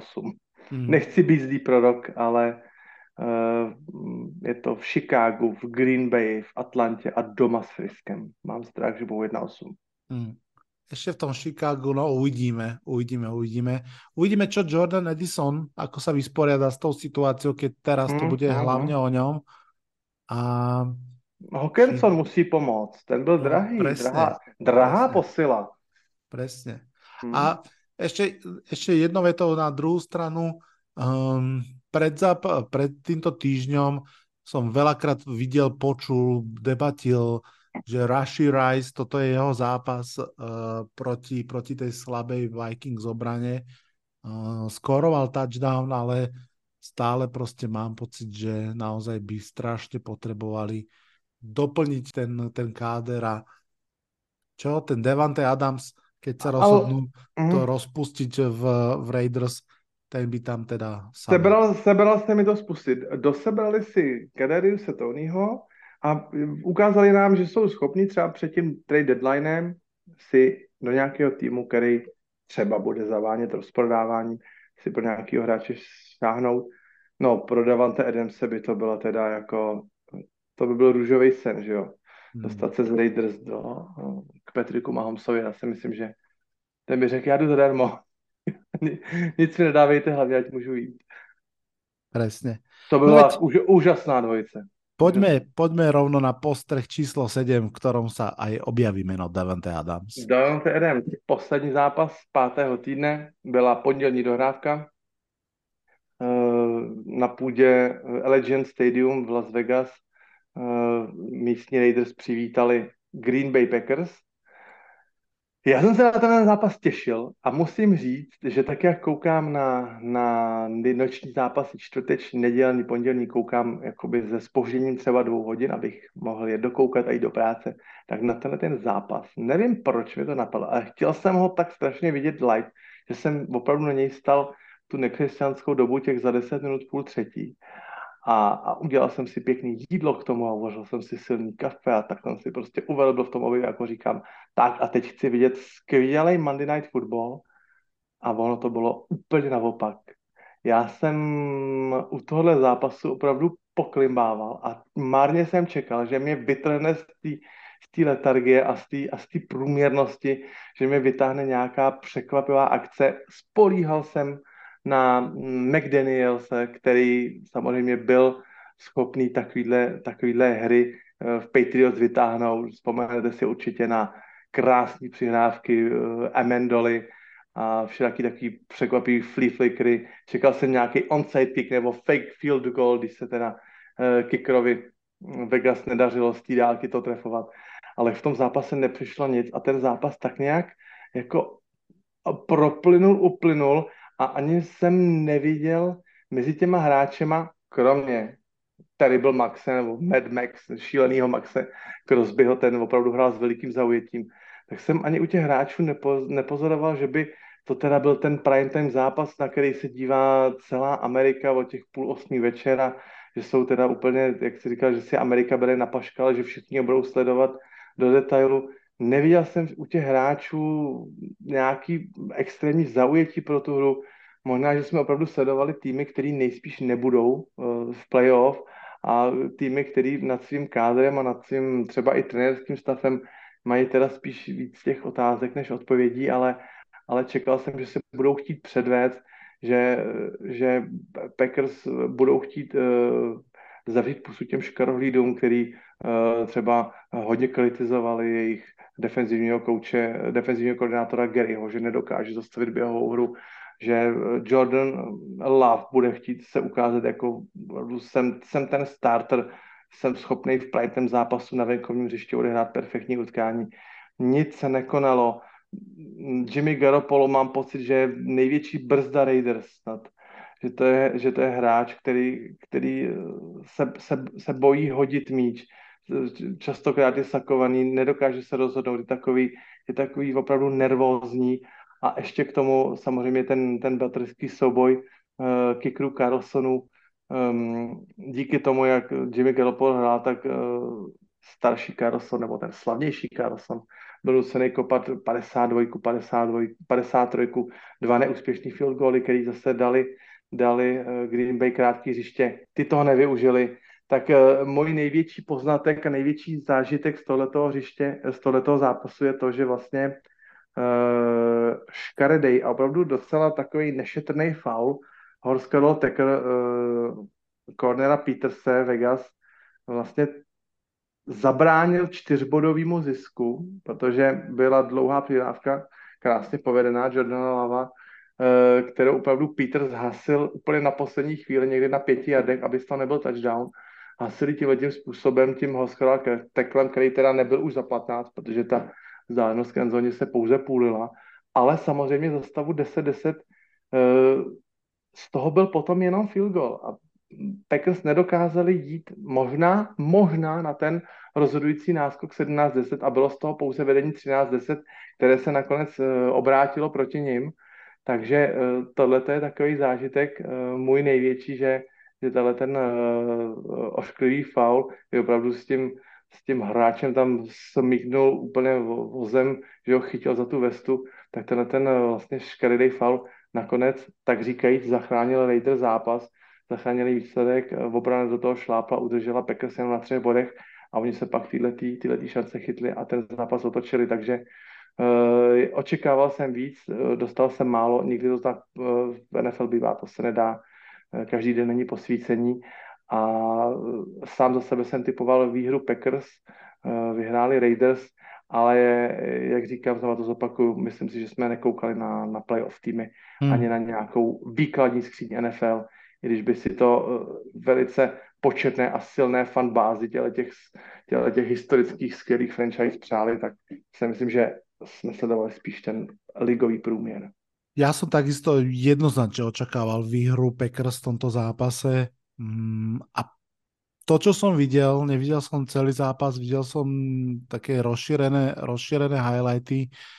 Um, ja to neviem popísať inak, ako že si Packers nechali tú výhru ukradnúť. Napriek všetkému, presne vlastne ako si to, ako si to popísal, uh, za, mňa, za mňa možno ešte jeden point, že pochopiteľne um, stav, zdravotný stav ofenzívnej liney hovorí o mnohom alebo podmienuje mnohé. Um, aj, aj um, výkon vlastne mladého quarterbacka v žlto-zelenom drese Lova je, je tým ovplyvnený a tak ako vlastne pekne tú sezónu začal, keď v prvých dvoch zápasoch vždy mal po tri touchdowny, tak teraz uh, napriek tomu, že sa mu vlastne niektorí hráči vracajú do útoku, um, to také presvedčivenie práve si myslím, že trošku aj kvôli tej ofenzívnej line rozhodne nie iba. Takisto um, taká op- dlhodobá nespokojnosť Packers fanúšikov s ich defenzívnym koordinátorom je v celku pochopiteľná. Ja som videl na Twitteri veľakrát poukazované na, na jeden z play nešťastných defenzívnych, keď, keď nechali Prestona Smitha, aby uh, vlastne linebackera, outside linebackera um, aby bránil one-to-one eh, Davante Adamsa, čo teda proste sa nedá tak, v takejto nedá, konštelácii, to že to je v podstate nefér a, a dá sa povedať, že zadarmo prvý, prvý down pre, pre supera. A páči sa mi ešte aj, že si vyťahol to Jacoby Myersa, mm.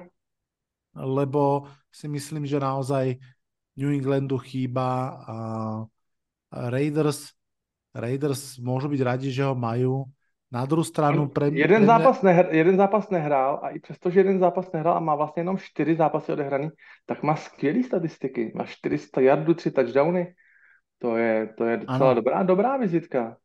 Cel, a celkom ma fascinuje, lebo tak trošku je to ako keby iba na ňom, pretože ten Hunter Renfro keby tam ani nebol, neviem či... Ten zhasl. Totálne. sa nepáči Joshovi McDanielsovi mm. alebo o čo tam ide, ale je proste tak ako vravíš, hasol, no. Hasl. A přitom tam byl, eh, já mám docela slabost pro tyhle ty eh, malý, malý, rychlý, hbitý uh, paket receivery, ale Hunter, nebo nevím, nevím, jak je to možný, ale, ale tak Josh McDaniels tam už byl loni a ještě to Renfro docela fungoval, takže, takže nevím, nevím proč ho vyčlenil z těch, z těch her, ale, ale že bude Jacoby Myers dominantnějším receiverem, nebo aspoň se to zdá v těch posledních zápasech než Devante Adams, tak uh, nad tím teda považlivě zvedám v obočí, na to koukám, hmm.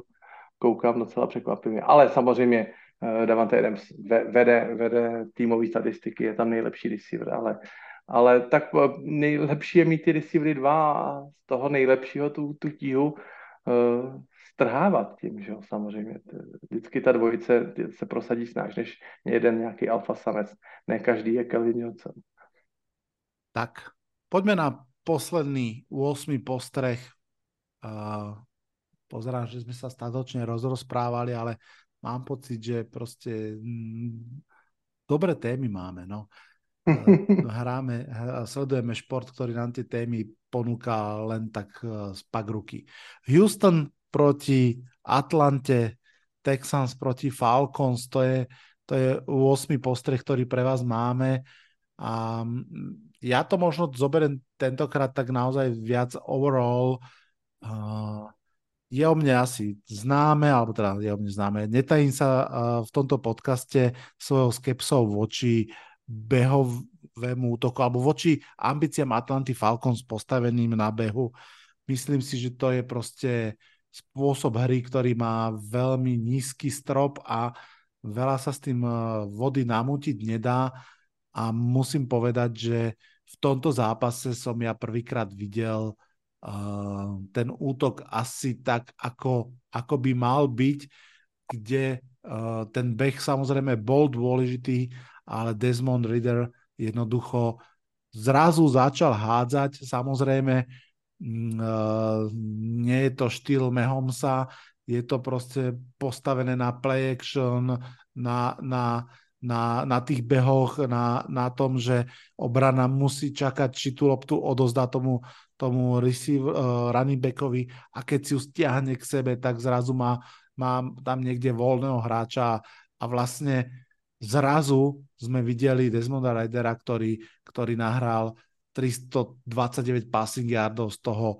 139 práve po play action a zrazu sme videli Kyla Pizza so 7 kečmi, Drakea Londona so 6 kečmi, Johnu Smitha so 6 kečmi, každý pre cca 70-80 yardov, takže naozaj zrazu to krásne začalo zapadať a toto si myslím, že je ako keby tá reinkarnovaná Tennessee Titans hra v Atlante Falcons a to si myslím, že je e, spôsob vedenia hry a útoku, ktorý má o mnoho vyšší strop a v ktorým si viem predstaviť, že ak Atlanta naozaj bude schopná replikovať tento spôsob uh, aj v ďalších zápasoch, tak by som sa nečudoval, keby uh, dopadla o mnoho lepšie, ako som si ja pôvodne myslel a kľudne aj ešte s víťazstvom vlastne celej divízie. Takže som prekvapený a milo, že, že tá Atlanta naozaj odohrala takýto zápas, špeciálne proti Houstonu, ktorý má head coacha, ktorý si urobil meno ako defenzívny koordinátor, a proti e, Houstonu, ktorý síce je tiež ešte taký, že na začiatku prestavby, ale dobre organizované mužstvo a napriek tomu teda tá Atlanta si odnesla zaslúžené, aj keď tesné víťazstvo. No a Hm, možno ešte len rýchle dve poznámky.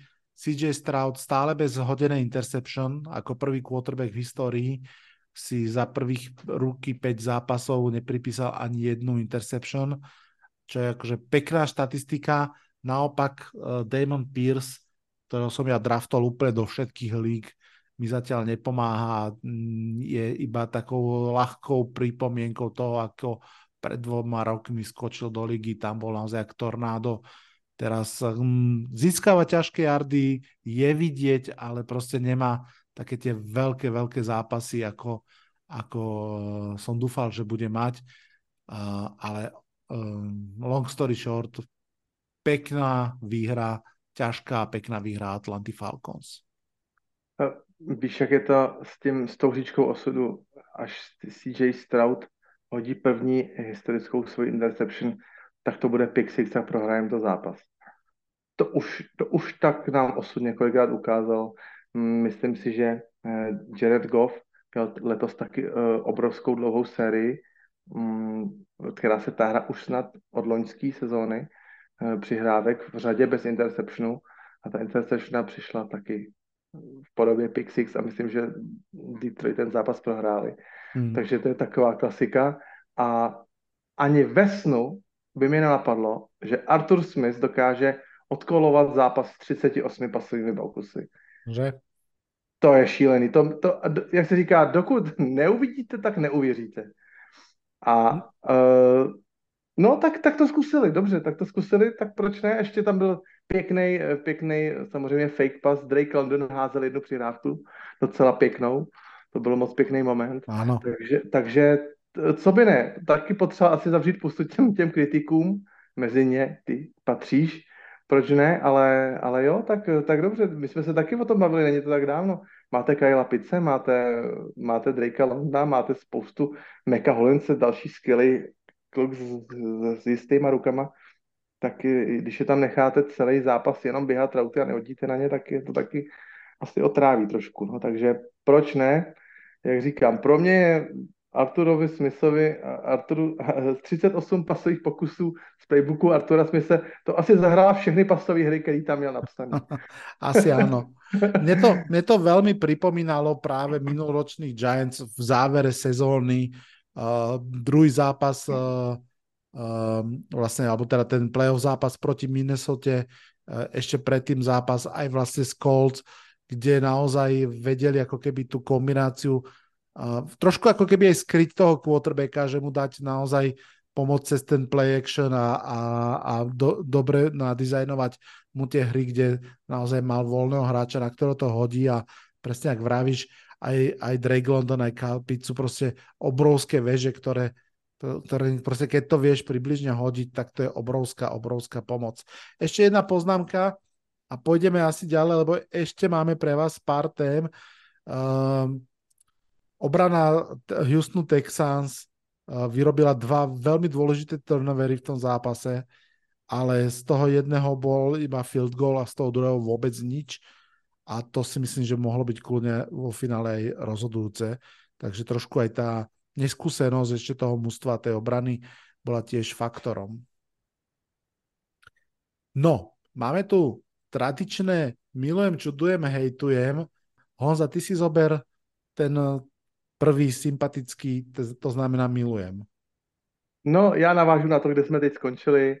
Uh, opravdu páté kolo NFL, uh, pátý týden přinesl procitnutí uh, dvojice Justin Fields a Desmond Ritter. Zbavili se o toho ostychu bázlivosti a začali konečně trošku házet. Uh, jako připomínalo mi to, jo, nebo tak jsem si jako říkal, že by to měli zakázat, to samozřejmě ne, ale eh, těch opravdu čistě nakolovaných pasových her eh, rozhodně měli málo. Rozhodně měli málo. Nebyla to náhoda, že se že málo házeli, takže eh, Fields další 300 jardový zápas, o Desmondu Ridovi jsme teď bavili, se, se teď bavili, uh, proč si ty kluky, vy třeba Justin Fields, proč si je škatulkovat? Dejte jim volný půle působnosti, chcete je otestovat, Chcete z nich dostat to nejlepší, potřebujete zjistit, co umí, tak jim dejte takový zápasy, jako dostali Bears a uh, Falcons tento týden. Získáte nové fanoušky, budou ty zápasy zábavnější. Proč ne? Opravdu jednoznačně hmm. do kategorie miluju. Fakt se mi to líbilo. Podání Bears i Atlanty. Souhlasím. Ja si zoberiem, čomu sa čudujem, a aspoň takýmto spôsobom sa vrátim k zápasu Ravens proti Steelers. A ak som vravel pred chvíľkou, že, že Raiders ukradli ten zápas a tú výhru pre, uh, od Packers, tak ani neviem, aké slovo by som mal použiť pri Steelers. Naozaj nemali, že vôbec, vôbec žiaden nárok ten zápas vyhrať. Uh, Baltimore Ravens boli lepší, dominantnejší, ale v kuse sa sami seba potýkali, podrážali si nohy, tak povediac, až proste nakoniec Met Canada tam v závere zakoloval jednu prekvapivú dlhú prihrávku a uh, Picket to Pickens bol z toho vyťazný touchdown v závere zápasu a podľa mňa mm, nechcem to tak povedať, že najnespravodlivejšia výhra, pretože si ju uh, odohrali a vyhrali, ale ako keby najmenej korešpondúca s tým, čo sa vlastne 55 minút na ihrisku dialo, takže naozaj tomuto sa môžem ja len, len a len, len čudovať. Já jsem si nechtěl třetí týden po sobě vzít derby z eh, AFC North, už jsem si říkal, už je toho moc těch zápasů, ale myslím si, že tahle ta šílenost, která se odehrála na uh, Accurate nebo s bývalým Heinz Field, tak to byl opravdu zápas, který byl low scoring, ale byl jeden z těch opravdu hodně vtipných, zajímavých, se skvělou koncovkou, vyhrál tým, který vyhrát neměl, přesně jak si řekl, uh, Ravens nechali strašidelné množství bodů na hřišti za všechny možné dropy a, a zblokované panty a, a prostě opravdu se jim nedařilo zápas blbec, ale bylo to, bylo to zábavný a i takováhle NFL může být. Každý mu ten zápas doporučuji zkouknout aspoň ve 40. Fakt to bylo perfektní. Hmm. A, a Mike Tomlin je, to je jen takový dovětek, Mike Tomlin má úplně brutální statistiku v zápase, kdy je doma na domácím hřišti v Pittsburghu, kdy je sáskařský underdog, kdy je vlastně favorizovaný ten tým proti Pittsburghu doma, tak on tam má snad bilanci uh, 27-5, třeba řeknu, úplně nevím to přesně, ale tak nějakou takovou zdrcující bilanci jsem slyšel, že prostě ty zápasy, kdy je vlastně braný Pittsburgh jako outsider, takže Mike Tomlin prostě vyhrává.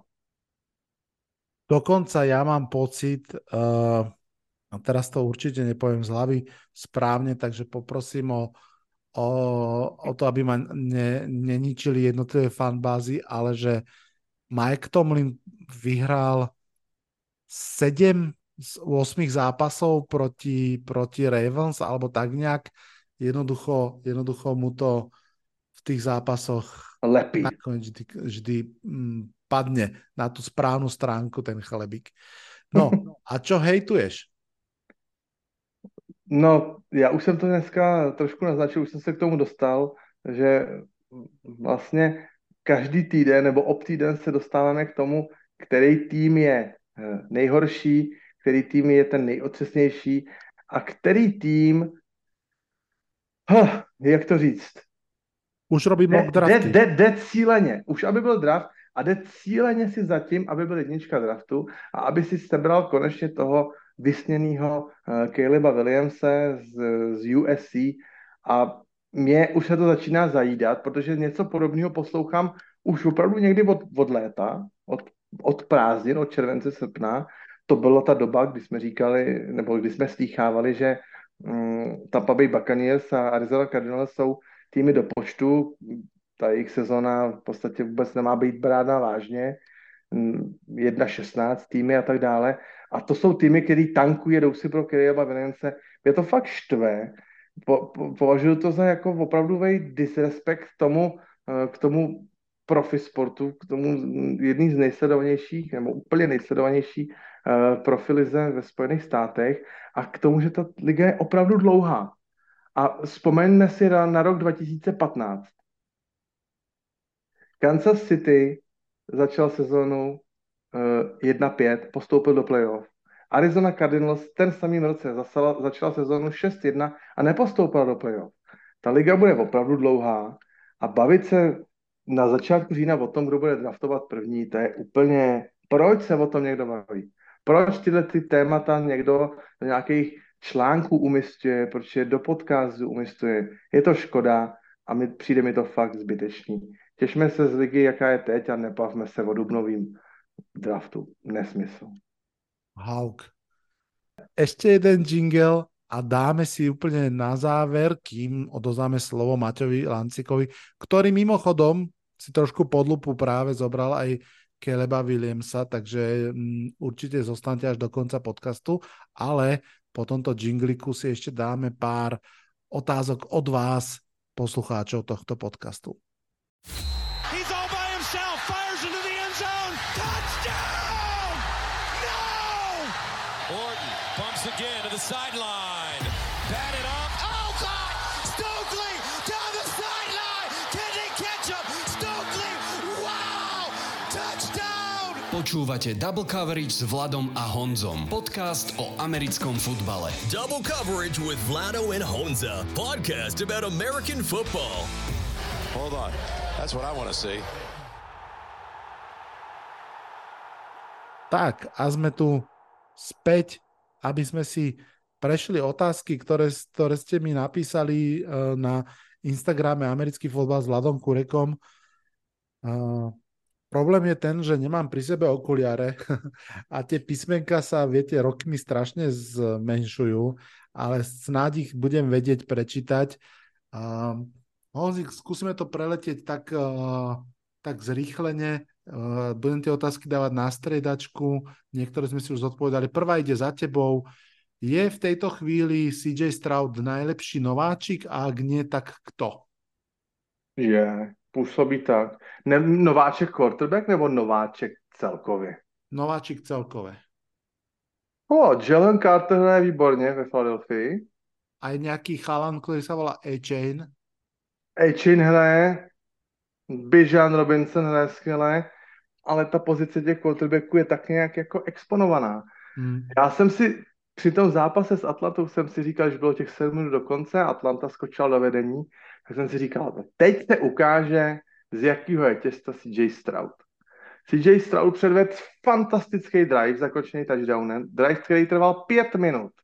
Samozřejmě zbylo na play clock zbylo na, na, na časomíře minuta 50, eh, Atlanta se dostala k field goalu, jak Hoku to, to prokopnul, ale mě to splnilo to, co jsem si říkal. Teď se ukáže, z jakého je CJ Stroud testa. Teď se ukáže, jestli dokáže udělat v tomto útlým věku po pěti zápasech v NFL, jestli udělat game winning drive.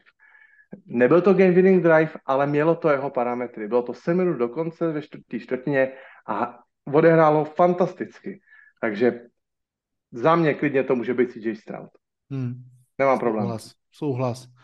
A idem na ďalšiu otázku, tu si zoberiem ja, ale kľudne ma potom doplň. Andrej sa pýta, do akej miery môže coaching stav pracovať s quarterbackom, ktorý nie je kvalitný a niekam ho posunúť? Uh, veľmi, veľmi ťažká otázka. Zamením asi to slovo kvalitný za talentovaný. Uh, Samozrejme, myslím si, že do veľkej miery, alebo teda do, do dôležitej miery, dokonca úplne neplánovane mi na Twitteri blikla jedna komparácia, ktorú teda použijem ako odpoveď, aj keď je pre mňa pomerne nepríjemná. Je to komparácia medzi Danielom Johnsonom a Samom Howellom. To znamená kvotrveci uh, Giants a Washington Commanders. No a predstavte si Sam Howell, teda Mm. Obidvaja majú veľmi zlú ofenzívnu lineu. Daniel Jones bol už 28 krát sekovaný. Sam Howell bol sekovaný 29 krát, čiže ešte o jeden sak viac. A teraz to porovnanie, Jones má 884 yardov, Sam Howell má 1350 yardov, Jones pre dva touchdowny, Sam Howell pre 6 touchdownov tým chcem povedať, že, že mm, veľmi veľa záleží od ďalších vecí, nielen od pôvodného talentu quarterbacka a myslím si, že mm, coaching staff s tým vie do veľkej miery pracovať. Nie do absolútnej samozrejme, pretože zažili sme aj veľa príkladov, kedy jednoducho ten quarterback absolútne bol bez šance, aby, aby čokoľvek urobil aj fanúškovia aj Denveru Broncos si pamätajú na všetky tie pokusy, ktoré tam mali aj mnohí ďalší. Uh, ak ma chceš, Honzik, doplniť, doplň, keď nie, tak ti dám otázku. Dej otázku. Dobre. Uh, Raz a Peyton. Čo ďalej? Oh, nemusíte tomu dát čas.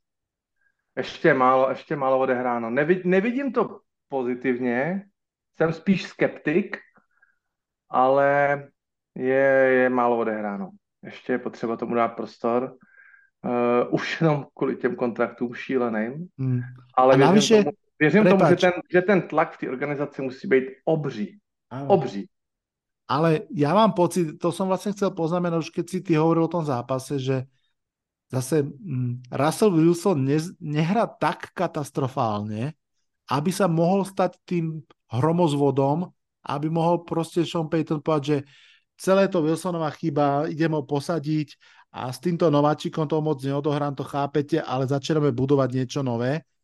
Uh, ani toto on nemôže urobiť, pretože Russell Wilson nehrá absolútne katastrofálne. Čiže je to taký tej, uh, v takom tom limbu neutrálnom úplně, nie? Ale Vlado, já ti řeknu jednu věc. Od quarterbacka, který bere 45 milionů dolarů za rok, přece nechceš mít uh, tu lačku toho, té kvality postavenou na větě, nehraje zas až tak katastrofálně. Dobře, no to dobře, jasne. tak, tak jinak. Russell Wilson není příčina problému Denveru. Je Russell Wilson řešením těch problémů?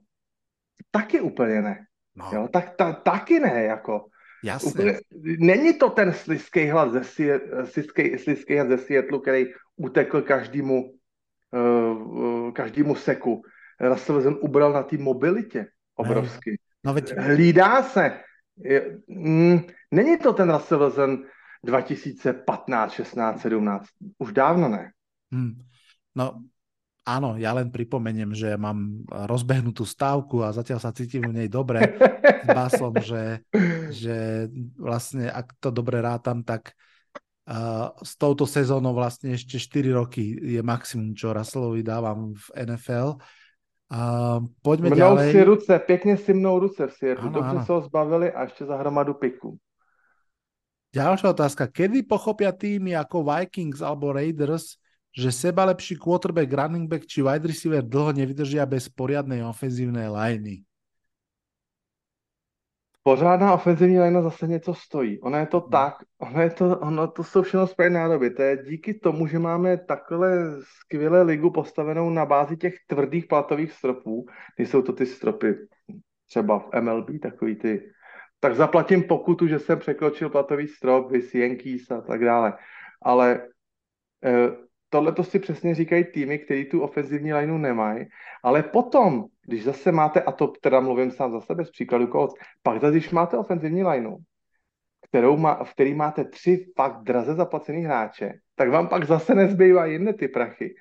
Ten, ten balans, taková ta střední hranice, ta zlatá střední cesta, ta je opravdu tak někde uprostřed. Je to, uh, samozřejmě ten ideální scénář je, tři drahý hráči a fakt kvalitní v offense line, za něma běhá úplně totálně levný produktivní running back ze pátého, šestého kola a nováčkovský kontraktu hrající quarterback. Tohle to je ten ideální scénář, jo? ale tenhle ten ideální scénář vám zase třeba trvá jenom dva roky. Jo? My máme drahýho Quentona Nelsona, drahýho Ryana Kellyho, uh, teď ještě samozřejmě uh, Baden Smith taky drahý pravý tackle. Všechno drahý hráči, všechno hráči z vysokých piků. Dá to práci tu uh, offense lineu vybudovat a pak, aby vám držel nějaký let, tak, nějaký roky, taky musíte zaplatit, za vám ty peníze chybí jinde. Je, jsou to pořád spojené nádoby. Vždycky vám v tom kepu budou peníze někde chybět, to je zákon. Je to tak, ja možno k tomu doplním iba jednu vec ešte, že kluby to vedia, že potrebujú ofenzívnu lineu, ale nevedia, ako sa k tomu dopracovať. Lebo presne, ak ich idú kupovať, vedia kúpiť iba jedného a keď kupujete ofenzívneho linemana, tak je to pravdepodobne Bčkový lineman, ktorý si vypýta Ačkové peniaze, lebo Ačkového by klub nikdy nepustil. A, a keď ho no, neviete vychovať, tak proste ste v pasci, že kupujete Bčka, platíte ich za Ačka alebo hm. dokonca Cčka. To je presne situácia, v ktorej boli Giants, ktorí museli zobrať Nate Soldra, lebo proste Eli Manning bol bytý ako žito, tak mu dali rekordné peniaze a patril k najhorším teklom proste celej ligy. Uh, tak teraz zobrali proste zo 7. miesta prvého, teda zo 7. piku prvého kola um, pravého tekla, ktorý patrí k najhorším v lige druhý, druhý rok. Čiže Ani tak, ani tak. To je, to je proste ten problém. Nie, že by nechceli, ale nevedia, ako to urobiť. Musíte mít štěstí a musíte trefit ten jackpot a to mm. se třeba povedlo Seattleu, že v jednom draftu trefí starting levýho i pravýho tekla. Tak potom, potom tu stavbu, ty offense třeba uspíšíte o celý jeden rok, ale to jsou výjimky, o kterých se budeme bavit třeba dalších pět let, že se to tenkrát tu povedlo.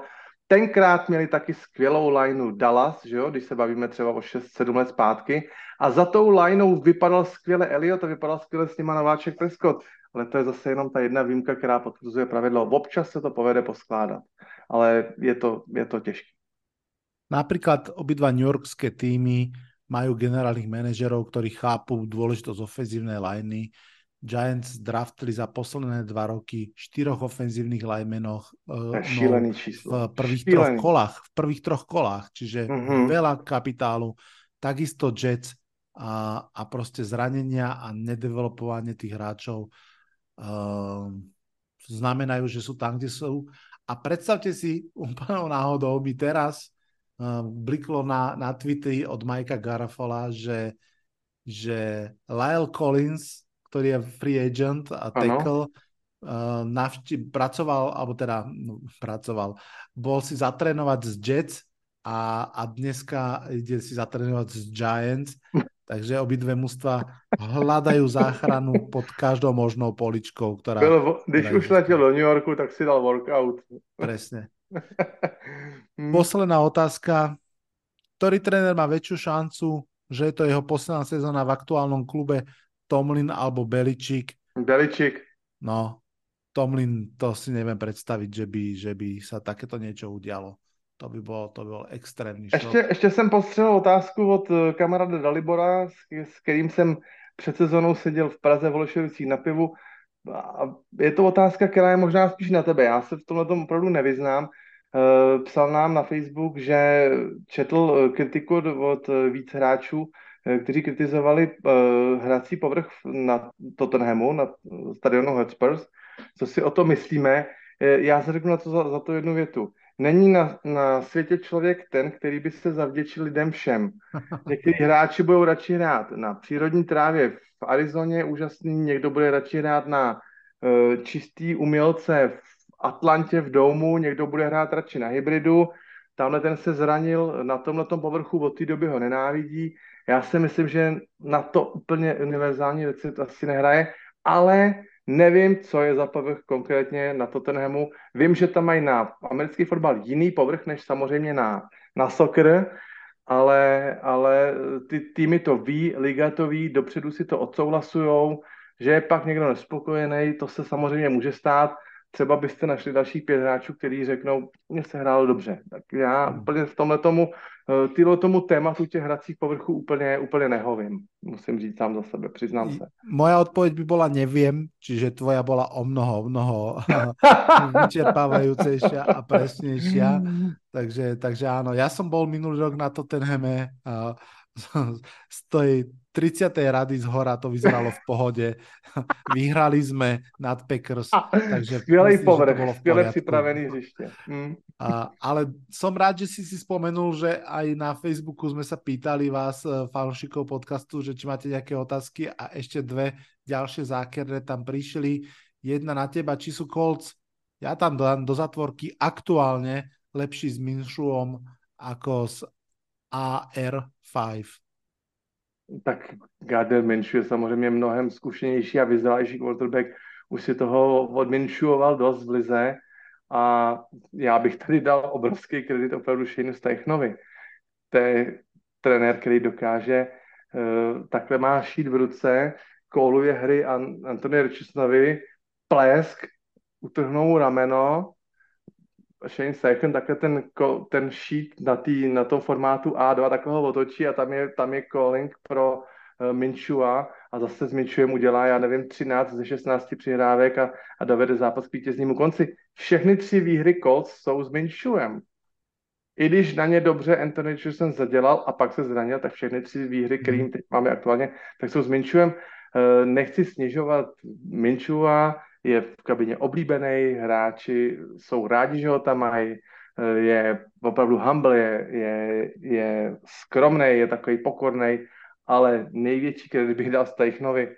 Ten, to je prostě opravdu hra na míru eh, pro Menčua. Teď se uvidí, jestli bude pětkrát po sobě, ne čtyřikrát, pětkrát po sobě, jestli bude starter, tak možná samozřejmě je to úplně jiná pozice, než když eh, naskočí do zápasu a samozřejmě rozbije, rozbije ty plány tomu soupeřovi, eh, ty jeho defenzivně. Teď bude starter od začátku, takže teď se to ukáže, ale ale klidně se může stát, že si Minchu zadělává někde v nějakém jiném zoufalém týmu NFL, třeba na nějakou pěknou smlouvu plácnu tříletou za 100 milionů, co? Mm, je to tak. New Yorku Giants. Klidně se může stát a bude to práce Steichna. Může být, tyhle ty hráči mají obrovskou motivaci v tom nebýt tím, tím backupem a ještě si nějaký pěkný prachy vydělat. Takže za mě osobně nějaký zápas možná s, s Minšujem vyhrajem, ale uh, největší kredit dávám kouči Steichnovi. Posledná otázka od asi nespokojného fanošika Martina. Majú Packers nejakú náhradu za Jordana Lova? Boleli ma oči, keď som pozeral ten zápas. Tak Martin, uh, trošinku trpezlivosti, áno, toto nebol vydarený zápas, ale Jordan Lowe je nováčik. Sice Není to je, nováčik. Sice je už štvrtý rok v lige a už ani nemá nováčikovskú zmluvu, ale stále je to proste jeho piatý zápas, e, ktorý v živote odohral v NFL a mal aj pekné zápasy. Uh, myslím si, že naozaj uh, Jordan Lowe má právo odohrať celú sezónu minimálne jednu skôr, ako sa začneme rozprávať o tom, či je alebo nie je budúcnosťou. Rozhodne a myslím si, že o tom, že bude starter bez debaty musel rozhodnout Matt LaFleur a má ještě spoustu prostoru mm, pro, pro práci. Naprosto souhlasím s tím, že se na to včera místama jako nedalo dívat. Jsou tam záblesky, neříkám, že nejsou tam záblesky, bude tam spousta práce. Matt LaFleur, jestli se vrátí Aaron Jones, tak v kombinaci s Dylonem zase musíme myslet nějaký takový přívětivější um, gameplan, který rozváže třeba Lavovi ruce. Dejme mu čas, Eh, samozřejmě ta sezona, tu sezonu dostane, ale nováček není, jak jsem řekl. Je tam tři roky, kouká jim tam do keret všem, mohl leco odskoukat uh, od Rodgerse, takže úplně jako nováčke, k nováčkovi se rozhodně nebude přistupovat k Lavovi. Mm, je to tak.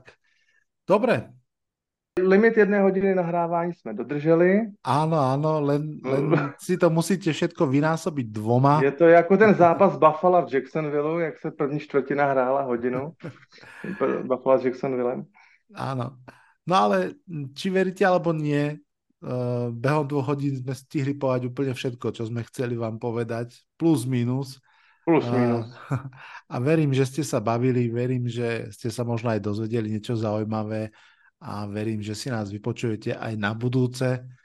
Pre dnešok je to už za nás dvoch všetko, ale po nás ešte pôjde Maťo, ale už teraz ja sa teda aj v mene Maťovom, aj v mene Honzovom, aj v mene mojom odhlasujem z dnešného podcastu. Honzik, ďakujem. Čaute, čaute. Díky, ahoj. Čo sa v škole naučíš, v NFL ako keby si našiel. Ahojte, opäť vás vítam a tentokrát pri prvom oktobrovom kole college futbalu, ktoré je za nami a musím povedať, že sa nám začína rysovať obrázok nielen top hráčov na drafte, ale aj samotný playoff picture. Čo nás eh, dnes v tomto sumári teda čaká? No, zrekapitulujeme si zaujímavé výsledky a performance prvokolových hráčov a rozoberieme podľa mňa najzaujímavejší zápas – Eh, chcel som vám tiež predstaviť nové pravidlo týkajúce sa transfer portálu, ale je to pomerne komplikovaná téma a ja si ju asi nechám na nejaký nudnejší týždeň, ak vôbec nejaký bude. No a ešte si predstavíme historicky slávnu univerzitu Notre Dame Fighting Irish z Indiany. Tak poďme na to. Zo soboty a 6. kola nám teda zostalo technicky 14 neporazených tímov a z toho reálnych adeptov na playoff som vyhodnotil 11. Uh, medzi najlepšie zápasy patrilo hneď niekoľko duelov. V prvom rade v tradičnom derby Red River Showdown sa stretla 12. nasadená Oklahoma Sooners a tretí nasadený Texas Longhorns. V tomto zápase rozhodli chyby a straty šišky, ako to už býva. No a nakoniec Sooners vyhrali 34 ku 30 a ukázali, že po minuloročnom debakli idú so svojím koučom a futbalovým programom správnym smerom a že si tento súboj s najväčšou pravdepodobnosťou ešte zopakujeme v boji o titul Big 12 konferencie. Vyzdvihol by som, a teda aj napriek dvom interceptions za 5 sekom, mm, výkon quarterbacka a juniora z Texasu, Queen USA, pretože sa nevzdal ani po nevydarených hrách a skompletoval 19 za sebou idúcich hodov a celkom 31 z 37 pokusov pre 347 yardov. Zaujímavé stretnutie sa odohralo aj na západe USA, kde sa stretla nečakaná 13 a nasadená univerzita Washington State Cougars proti UCLA, ktorú koučuje bývalý tréner Philadelphia Eagles a San Francisco 49ers a súčasne ofenzívny mák Chip Kelly. Od PUM zo štátnej Washingtonskej sa očakávala útočná smršť, pretože keď sa stretli títo dvaja rivali naposledy v roku 2019, tak zaknihovali dokopy 130 bodov. Navyše oba týmy majú výbušných quarterbackov. Cougars majú Camerona Warda, ktorý je junior a žiari celú túto sezónu, keď nahádzal 14 touchdownov a na druhej strane máme nováčika, prváka v drese UCLA a 5-hviezdičkového rekruta z, zo strednej školy Dante Múra, um, ktorý sa s tým tiež úplne nepára a má už túto sezónu 9 uh, touchdownov. Uh, tento zápas bol ale trošku z iného súdka, a to konkrétne takého defenzívneho. Obrana UCLA s jedným z najlepších edge rushov v lige, ktorý sa volá Lajatu Latu.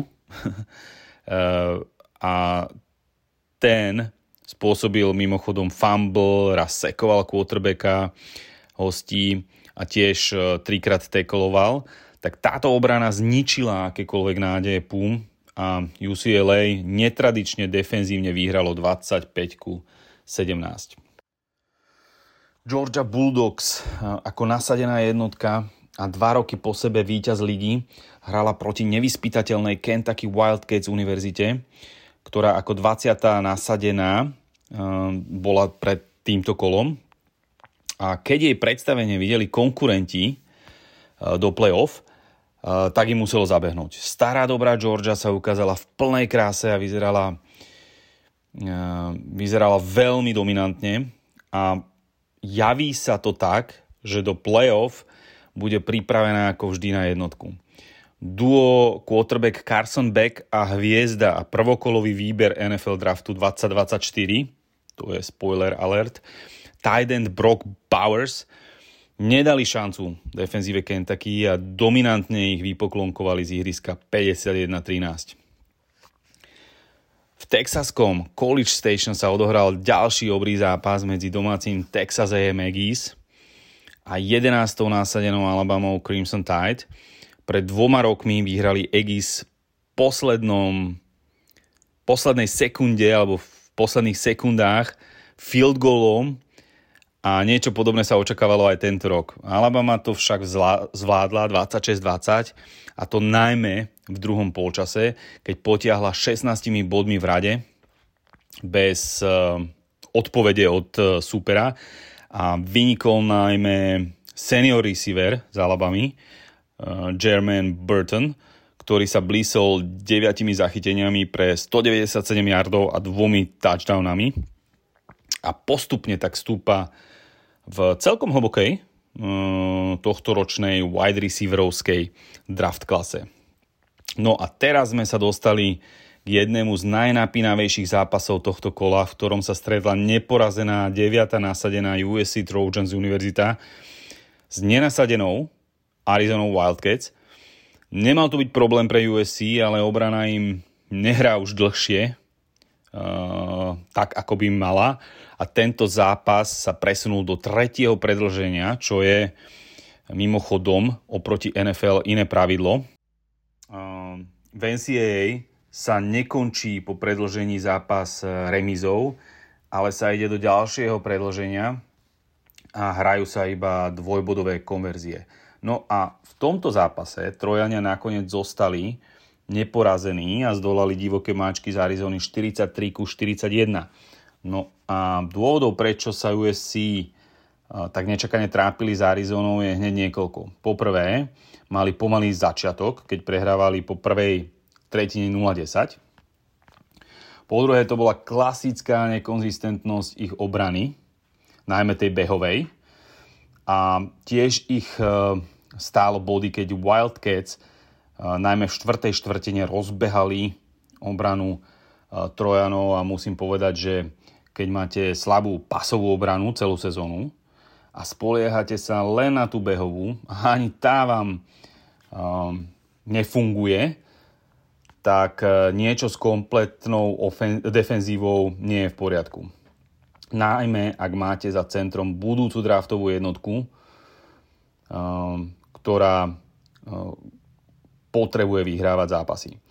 Tentokrát uh, sa uh, draftovej jednotke budúcej, možno quarterbackovi Calebovi Williamsovi podarilo vyhrať tento zápas nielen pasovou hrou, ale najmä svojim behom a ukázal tak svoj potenciál všetkým tímom v NFL.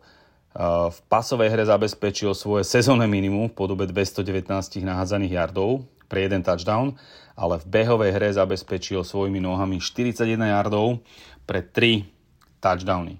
Kaleb si evidentne zvýšil svoje šance na drafte, ale jeho tým a konkrétne defenzíva už nebude stačiť, aspoň teda podľa môjho názoru, na top týmy, ktoré ich ešte čakajú. A to konkrétne budúci týždeň majú Notre Dame, neskôr majú Utah, ktorý je tiež významný svojou defenzívou. Potom majú Washington, Oregon a dokonca aj v poslednom kole by som si typol, že sa budú trápiť z UCLA.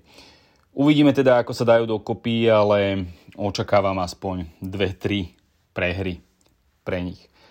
No a teraz sa už vrhneme na ďalšie kolo e, predstavovačiek jednotlivých top univerzít. Minulý týždeň sme si predstavili tým zo Sietlu, Washington Huskies. No a tento week sa pozrieme do histórie college futbalu a predstavíme si tým z Indiany, Notre Dame Fighting Irish. No, Notre Dame Fighting Irish je teda univerzitný futbalový program, ktorý existuje od 1887 roku a je jedným z najslávnejších futbalových univerzít, univerzít v Spojených štátoch.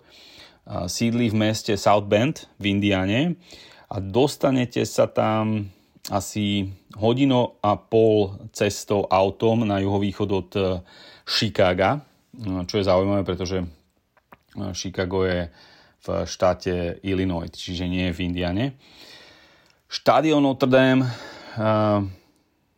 je outdoorový štadión s kapacitou 77 662 divákov a je to jeden z najikonickejších štadiónov NCAA s množstvom tradícií, ako napríklad nápis uh, Play like a, like a champion today, teda hraj dnes ako šampión, ktorý nechal nainštal, nainštalovať uh, sám slávny head coach eh, Lou Holtz v roku 1986 a hráči sa ho dotýkajú pri vychádzaní zo eh, šatní.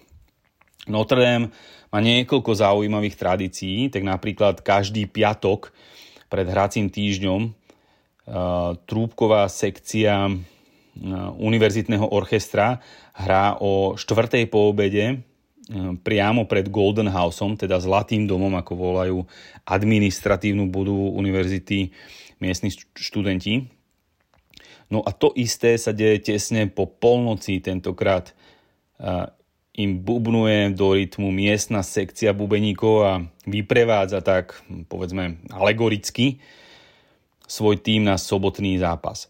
Hráči Notre Dame hrajú v zlatomodrej a bielej kombinácii a majú alternatívne dresy v zeleno-zlatej farbe. A z tejto univerzity vyšlo viacero extra hráčov pôsobiacich v NFL, napríklad slávny quarterback San Francisco 49ers Joe Montana, alebo slávny Curly Lambeau, eh, po ktorom je pomenovaný stánok eh, v Green Bay, Lambeau Field.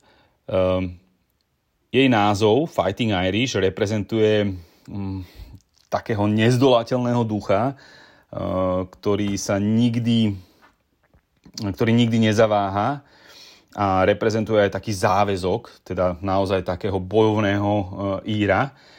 A s týmto motom sa podľa mňa dá už budovať uh, skvelý tým, ale po tohto ročnej druhej prehre to Notre Dame bude musieť skúsiť e, opäť e, budúci rok.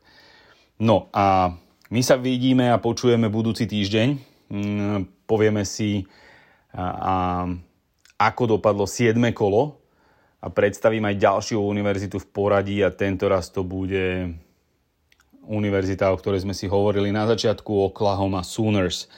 Na dnes je to za mňa všetko a teším sa na vás budúci týždeň, tak sa zatiaľ majte fajn a Tchuss!